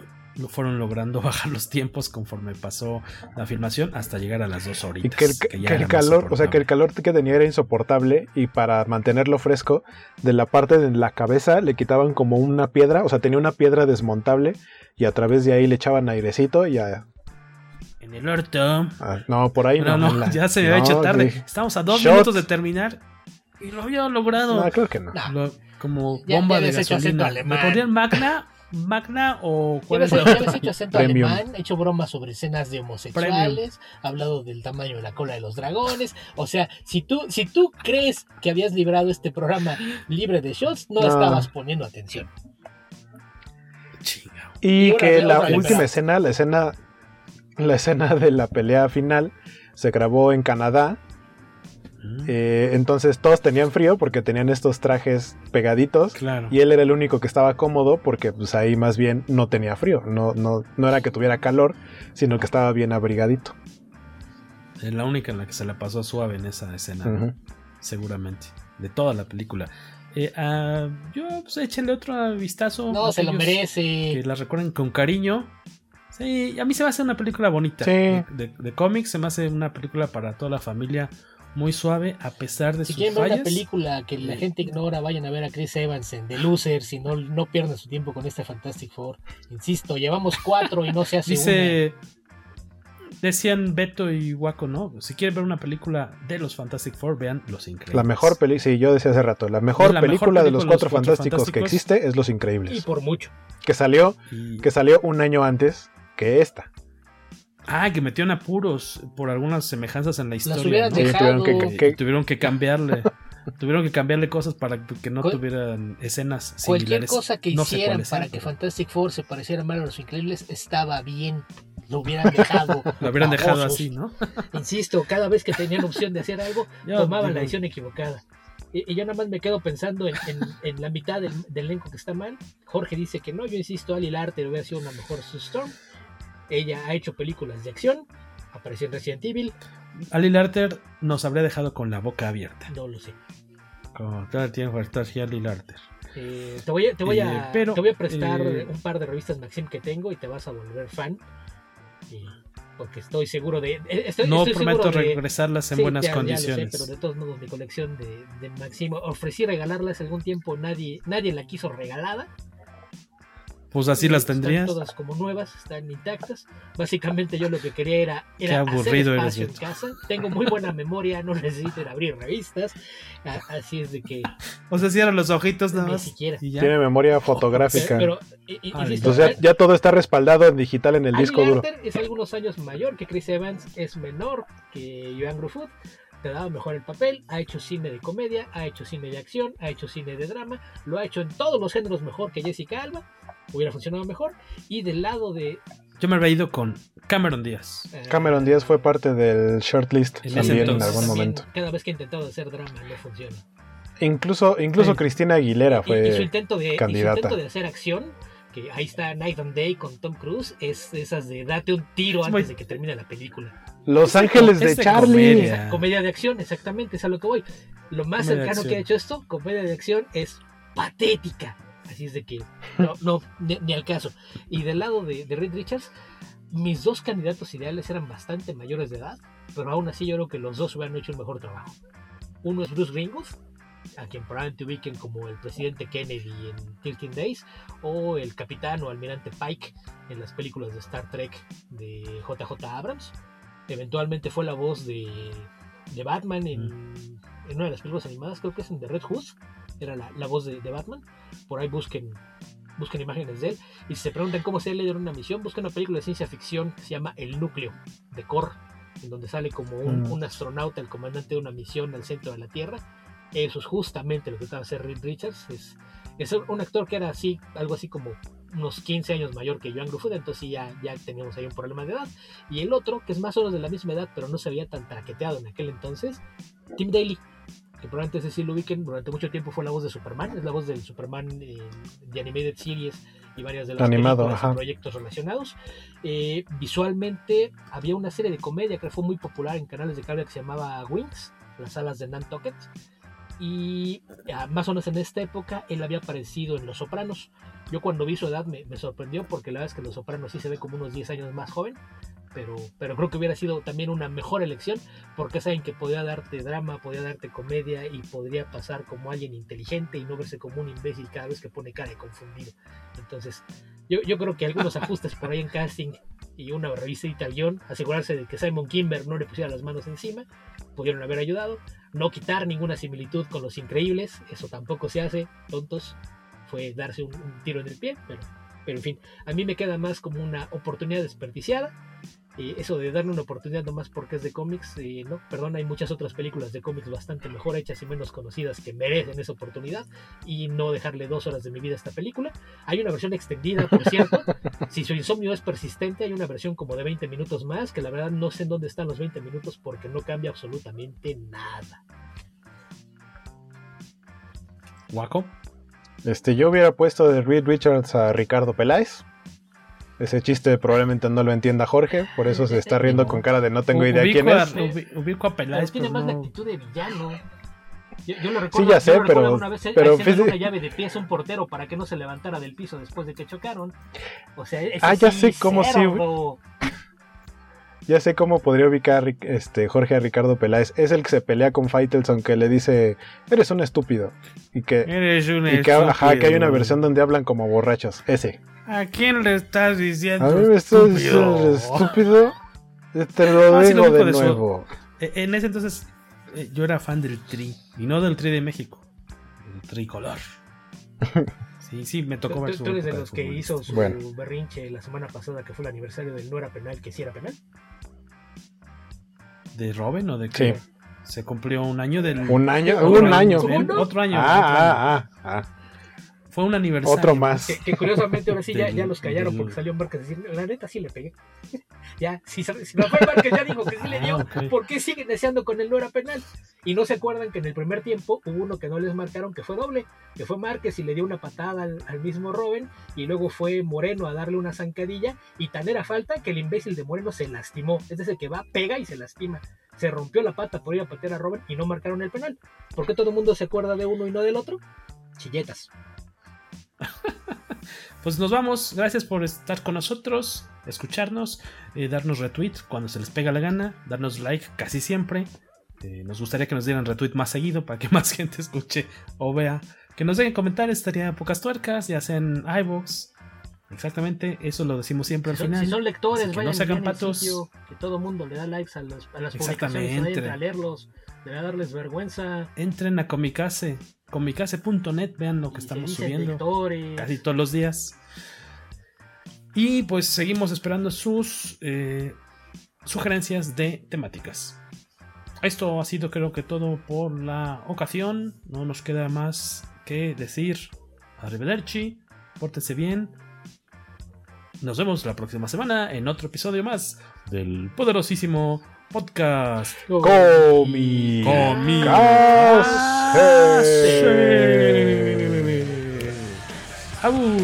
Albur.